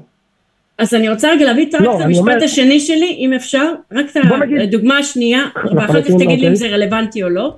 שופטים ב', כתוב, ויקם דור אחר אחריהם, אשר לא ידעו את אדוני, וגם את המעשה אשר עשה לישראל. האם זה מונע את הטענה שהיה שם מסורת מסירה? זהו, נגמר הסיפור. שופטים ב' ח' עד י'. אוקיי. מסכים. אוקיי. אז המון המון תודה רבה. תודה לך, שיהיה לכם המשך לילה טוב ושבוע טוב, אתה מוזמן כמובן תמיד להתקשר שוב. אוקיי. תודה. תודה לך. ביי. אני חייב להגיד שאני מודה שאני קצת לא הבנתי, כי הוא הסכים איתי לכל אורך הדרך, ואני די בטוח שאם אנחנו נבדוק את מעמד הר סיני, הוא לא עומד בשום קטגוריה, הוא על-טבעי במהותו, ולכן מראש שמים אותו בצד. אנחנו לא יודעים איפה זה קרה, אנחנו לא יודעים מתי, אין לנו 1000 עדים, יש לנו נרטיב אחד, שלא נכתב בנקודת מבט ראשון, שלא טוען לעדות, וזה לא מסתדר עם שאר הסיפורים בזה, כי נגיד מצרים באותה תקופה הייתה בשיא כוחה, וכנען הייתה חלק ממצרים, ואין לנו שום היסטוריה של דבר, כלומר, כל הקריטריונים שהצגתי לא עומדים בסיפור הזה, ואיכשהו, זה כן, אני לא מבין. אבל בסופו של דבר התנ"ך עצמו אומר לך, 3 פעמים, אני לא זוכרת את כל 3 בעל פה, אבל נתתי עכשיו 2 דוגמאות, נדמה לי הדבר השלישי זה בדברי הימים, או משלי או משהו כזה, שהאשכרה לא ידעו מה קרה, והנה התחילו את המסורת מחדש. אין פה יותר מדי מה... אז ויש לי גם הסיפור עצמו מכיל את הארץ שלו בעצמו, כי בני ישראל יצרו את עגן הזהב, אתה אומר לעצמך, הם היו שם, הם הבינו, זה המסורת. לא משנה, זה לא משנה, לא משנה מה הסיפור. ובאותה נקודה הם כבר אמרו, טוב, לא. זה לא משנה מה הסיפור, סיפור זה, אתה רואה שהוא התחיל כמה פעמים בעם.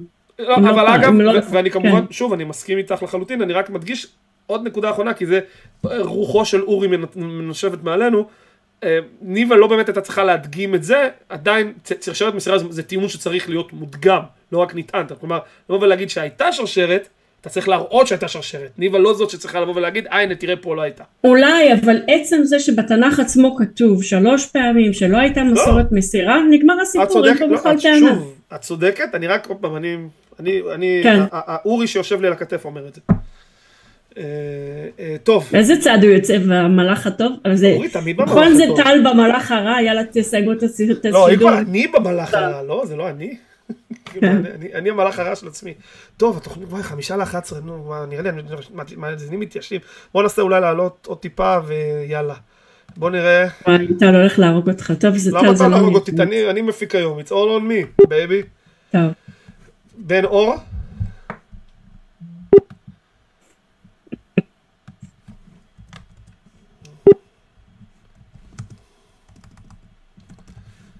יאללה, אחרון ודי. טוב, תעבור עלה. לא הולך לקרות. טוב, השיחה האחרונה, אפי. אפי? שומעים אותי? אפי, שומעים אותך. שיחה האחרונה, חברים, כל מי שמאזין לנו וחושב שהוא יעלה, לא יעלה היום. תוכנית הבאה, אנחנו המשכנו... חוץ מאפי, כן, אפי כן, אבל כל השאר, אני מזמין אתכם להתקשר שבוע הבא, אני מצטער שלא הגענו. כן, אפי, מה יש לך בשבילנו? כן, משיחות שלי עם גנוסטיקנים, אני רואה שהם מסכימים שאלוהים יכול להיות הסבר טוב לסיבתו של היקום, רק הטענה שלהם זה שצריך פחה או ראייה חיצונית מלבד זה שזה הסבר טוב, וכל עוד שאין לנו את זה אנחנו מתאפק ואנחנו לא יודעים. מסכימים? לא בדיוק, אני אגיד לך מה הבעיה פה. אני חושב שאלוהים יכול להיות הסבר מספק, הבעיה היא שאלוהים מוגדר כישות שמסוגלת לעשות הכל, ולכן הוא מסוגל להיות הסבר מספק להכל. וזאת הבעיה, כלומר, הוא יכול להיות הסבר מספק ליצירת היקום, אבל הוא גם יכול להיות הסבר מספק ללמה עשיתי אפצ'י, הוא יכול להיות הסבר מספק ללמה המכונית שלי לא מניעה. ישות שיכולה לעשות כל דבר, יכולה להוות הסבר לכל דבר, ואם היא מהווה הסבר לכל דבר, היא לא מהווה הסבר לכלום. למה לא הבנתי את ה... כי, שוב, אם... לא הבנתי את התוצאה שלה. כי זה, אני בעצם אומר, אני יכול להסביר איתה הכל, אז איזה הסבר זה? זה כמו להגיד קסם. למה זה ככה? קסם. איזה הסבר יש פה? איזה כוח הסברי יש פה? דרך אחד לכמה תופעות לא עדיף על כמה הסברים לכמה תופעות? לא, ההפך, המציאות מראה לנו שזה לא נכון. אני לא מבינה, השיקולים שלכם כן שווה, לא שווה, השאלה אם זה נכון, מה זה משנה אם זה אחד, כמה? לא, אני אנסה להסביר מה אני מתכוון. לא, הוא פשוט הסבר על הסבר מספק, אני כאילו אומר, אנחנו אוקיי, אבל זה לא עוזר לי כלום. האם ההסבר הזה נכון זה כבר שלב הבא, אבל אפילו כמספק הוא לא הסבר. והשלב היחידי שחשוב. אני אתן דוגמה מהמדע, שאני לא מצליח להבין את ההבדל בין זה לבין זה. אוקיי. לגבי חומר אפל. אין לנו שום מוכחה לזה שיש חומר אפל, אבל זה מספק אותנו כי זה הסבר טוב לבעיית המסה החסרה, נכון? בוא נעזור, עוד פעם, מדע לא עוסק בהוכחות, הוא עוסק בראיות.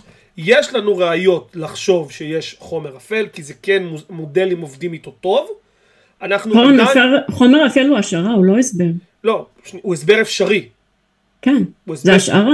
זה בדיוק נקודה שחשוב להדגיש. במדע חומר אפל הוא הסבר אפשרי, הוא גורם למודלים לעבוד טוב יותר ולתת להם הסבר אפשרי. יכול להיות שאין דבר כזה, יכול להיות, למרות שעוד פעם לא מעט תחזיות התגמשו תחתיו, כלומר זה למה יש לנו סיבה לחשוב. אבל כיום רוב האסטרופיזיקאים חוזים מההסבר הזה, לא אומרים אני לא יודע, אי חסר המסה, לא אומרים אני לא יודע, כנראה שהתשובה היא חומר אפל, אלא אם כן אנחנו... אני לא מבין מה הבעיה פה לבוא ולהגיד, יש פה תופעה שאנחנו לא יודעים להסביר, הנה הסבר אפשרי, ההסבר האפשרי הזה עובד בלא מעט מודלים, ולכן יש לנו סיבה לטובה לחשוב שהוא נכון, אבל יש מצב שלא, ואם בהמשך הדרך לא, אז נשנה את דעתנו. אני אנסה להסביר את זה במילים אחרות. יש לך באונסר. ואני לא יודע. שמה, יש לך באונסר שמכניס למועדון רק את הדברים הנכונים. חומר אפל לא ייכנס, הוא יישאר בחוץ עד שהוא יוכיח שהוא נכון. הסבר אפשרי זה לא מעניין. נכון, לא נכון, זה מעניין.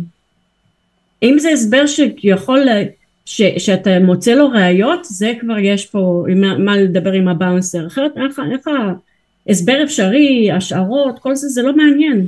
לא נראה לי שתמצא פיזיקאי רציני, שנייה, אני רק אסביר, לא נראה שתמצא פיזיקאי רציני שיגיד לך, כן, בטוח חומר אפל קיים, אז אתה תמצא פיזיקאים שיגיד לך, תקשיב, עוד פעם, על סמך התצפיות שלנו, יש פה משהו, יש פה תופעה. יכול להיות שזה זה. וזה הסבר אפשרי שעומד לא רע עם המודלים שלנו, וגורם למודל שלנו לעבוד די טוב ולספק תחזיות. זה עדיין לא ברמה של בטוח, או אפילו ודאי, או... לא נכנס למועדון, זהו. אתה נשאר בחוץ עד שתוכיח שיש לך ראיות. וזה למה עכשיו, מחפשים אותו. אי אפשר להקביל את אותו דבר לאלוהים כסיבתו של היקום? לא. כי, עוד פעם, אוקיי, הסבר אפשרי הוא הסבר שאתה צריך לבוא ולהגיד מה הכוח ההסברי שלו, כלומר חומר אפל שאתה השווית הוא מסביר תופעה מסוימת, כלומר יש לנו פה והוא מספק תחזיות, מצד שני לבוא ולהגיד אלוהים לא הסברת בשום דבר, לא הסברת פה כלום, אוקיי, אלוהים יצרת היקום, נו, מה זה? קסם יצרת היקום. מפלצת הספגטיה מעופפת יצרת היקום. כלומר, לא סיפקת, סתם שמת תווית וקראת על ההסבר, אבל לא הסברת שום דבר. אני מבין, הבנתי. אפשר עוד משהו קטן? קצר, אנחנו ממש, רגע. טל כבר עם ה... רגע, אני רק, MK-Ultra כתב, עם הכוונת. איך בונים מטוס, האחים רייט. כולם הבינו. לא כך הבנתי, אני לא הבנתי את הסופר צ'אט, אבל תודה, MK-Ultra בכל מקרה מצנצל, אבל אני לא הבנתי. אני חושבת שהוא מתכוון, בסבר מפורט איך בונים מטוס, האחים רייט. זה מה שהוא מתכוון. שכאילו, האחים רייט לא מסביר איך בונים מטוס. זה מסביר אולי מי. כלומר, אז בעצם הוא מתכוון כאילו זה שלהגיד אלוהים יצר, לא עומד לי שהוא נובע כאילו, איך הוא עשה את זה? כאילו, זה היה, הבנתי, אוקיי, הבנתי, עכשיו, סליחה, עכשיו הבנתי, אוקיי. כן, מה הנושא הקטן הנוסף שרצית? זה אומר שמרגיש לי שהסף הראייתי של הגיוסטיקנים הוא קצת ללא גבול, כי אפילו לוקה בהנחת המבוקש, כי כל ראייה שאני אציג בפני הגיוסטיקן, נגיד לי, אפילו נגיד אם אלוהים יתגלה אליו, נגיד טוב, זה הזיה, זה חלום, זה תופעה פסיכולוגית כזו או אחרת. אין שום משהו שאני יכול להציג ראייה, זה התחושה שלך, אתה אומר. זה לא נכון אגב, זה התחושה שלך. לא נכון? לא. אני אמרתי שאני יכולה לבוא עם כמה... איזה ראייה שלא קם לא יוכל להצריך. רגע, אני אמרתי שאני יכולה לבוא עם כמה רעיונות, שאם אני אראה אותם קוראים במציאות, אני אניח שזה אכן אלוהים. האם אני יכולה לחשוב על כמה רעיונות? אני בטוחה שאלוהים יכול לחשוב על עוד כמה. כמו מה למשל? אני לא מצליח לחשוב. כמו למשל שאני אראה אדמה זזה, אדמה זזה וכותבת בפני עצמה, ונעה באוויר, כותבת אני אנוכי אדוני אלוהיך. פשוט מתגבשת, אדמה, צלעים, מתגבשים לליקוויד ומתגבשים חזרה למוצק, וכותבים אדוני אדוני אנוכי אדוני אלוהיך. אני לא הייתי, אם הייתי רואה דבר כזה, לא הייתי מטילה ספק. לא, אבל שנייה, בוא ננסה שנייה לייצר. אבל גם פה אתר שלא כאן יגיד, אנחנו יודעים שאנשים עובדים, זו תופעה שקיימת, אנחנו לא יודעים... יכול להיות שאני אטעה, אבל אותי זה יספק. נעדיף את ההסבר הזה. תראה, לפני 3,000 שנה, יכול להיות שאנשים האמינו על סמך כמה, לא יודעת מה, ברקים שיש משהו שבאמת משמעותי, נכון? אנשים פעם האמינו באל השמש, כל מיני תופעות לבה יש להם, סליחה, תופעות טבע, יש להם בצורת, הם חושבים שהם עשו משהו, יש להם שיטפון, הם חושבים שהם עשו משהו, נכון? זה סיפק אותם. אותי יספק לראות אדמה זזה ומתגבשת לסלעים שכתובים משהו. יכול להיות שאני אטעה עדיין, אבל אותי זה יספק. למה לפי אתר שלא... אני אנסה להוכיח שבעצם, הרי אתר שלא כאן יכול להפריך גם את הטענה הזאת. אז בעצם זה אומר שהאתר שלא כאן בבסיסו, יש בו הנחת המבוקש. מה? מבינים מה אני מתכוון? לא. קודם כל, אתר שלא כאן זה שיטת עבודה. הוא לא נכון בהכרח, זה פשוט שיטת עבודה, זה הכל. זה אחד. שתיים, בוא נעשה, אני אעשה לך את זה כאן, אני בתוכנית הזאת אמרתי לא מעט פעמים, ואני מציג לך סף ראייתי, דמיין שתי עולמות, בעולם אחד, האלוהים שלך קיים, בעולם שני, האלוהים שאתה מדמיין לא קיים, תן לי תצפית, תחזית, ניסוי, משהו שאני יכול לבצע, שיתקיים אך ורק בעולם שבו אלוהים קיים, ולא יתקיים בעולם שבו אלוהים לא קיים. זה הסף הראייתי שלי, זה מה שאני מבקש. זה נראה לי... אני חושב שכל ראייה שאני אוכל לתת לך, אני תוכל להגיע עם הלוגיקה של אתר שלא כאן ולהגיד, אוקיי, אני אגיד להגיד... לא הבנת, עוד פעם, תקשיב למה שאני אומר. תן לי הסבר, משהו, שתחת ההסבר, אתה, תחת ההיפותזת האלה שלך, יתקיים אך ורק בעולם שבו ההיפותזה שלך נכונה, ולא יתקיים בעולם שבו ההיפותזה שלך לא נכונה. מה שאני מנסה להסביר לך, שזה גם אחד הדברים שאתה צריך להבין, הבעיה אולי הכי גדולה עם היפותזת האל, היא שהיא לא ברת הפרחה. כלומר, אין לי שום דרך להראות לך שאתה טועה. נגיד, לחומר אפל, יש. אנחנו יכולים להגיע למקומות ש... אנחנו יכולים להגיע למקומות להגיד, אוקיי, טעינו פה. יש לנו את היכולת להגיד פה, טעינו, מדע טועה ומה שמתקן אותו זה מדע טוב יותר. להיפותזה שלך אין איך להפריך אותה, אין לך שום ניסוי שאתה מוכן להגיד אוקיי, אם זה מתקיים... אני גם אין לי. אני מסכים, אין לי גם שום ראייה, אני פשוט חושב שאני מרגיש שהראייה הזאת, ההפרחה הזאת שהתאיסטים משתמשים בה עם אתר שלא קם, שתקפה לכל טיעון או כל ראייה, היא לוקה בהנחת המבוקש. אני לא מבין איזה הפרחה אתה מדבר, אתר של אוקם הוא בסך הכל אומר לך, אם יש לך תופעה שיש לה שתי הסברים פוטנציאליים, תבחר את ההסבר עם פחות ישויות, זה הכל. זה אתר של אוקם. מה הבעיה פה? את ההסבר אנחנו יודעים שקיים בעולם, שקיים בעולם התופעות, ולא את ההסבר שאנחנו עדיין לא יודעים שהוא קיים. לא הבנתי? לא הבנתי למשפט. הוא אומר שהוא יכול להיות שמקרים מסוימים, דווקא ההסבר היותר מורכב יהיה נכון. אם אחלה, יכול להיות, אבל אז במקרה הזה, ההסבר המורכב יהיה הסבר טוב יותר, הוא יצטרך להדגים שהוא טוב יותר. ואז, הרי עוד פעם, אתר שלא קם, לא אומר, לך תבחר את ההסבר הפשוט הזה, הוא מדבר על שתי סיטואציות עם כוח הסבר זהה. אם ההסבר המורכב נותן, קח דוגמה מעולה. משוואת היחסות של איינשטיין ואת המשוואות ניוטון. שתיהן יכולות לתת לנו הסבר ללמה כדור תותח נורא בכדור בצורה מסוימת. אבל באיזשהו שלב התיאוריה היותר מורכבת של איינשטיין יודעת לתת לנו הסבר טוב יותר על איך שהיקום מתנהל. אז אף אחד לא אומר ניוטון צדק בגלל שההסבר שלו פשוט יותר. אנחנו מבינים שאיינשטיין צדק כי ההסבר שלו הוא טוב יותר במצב רחב יותר.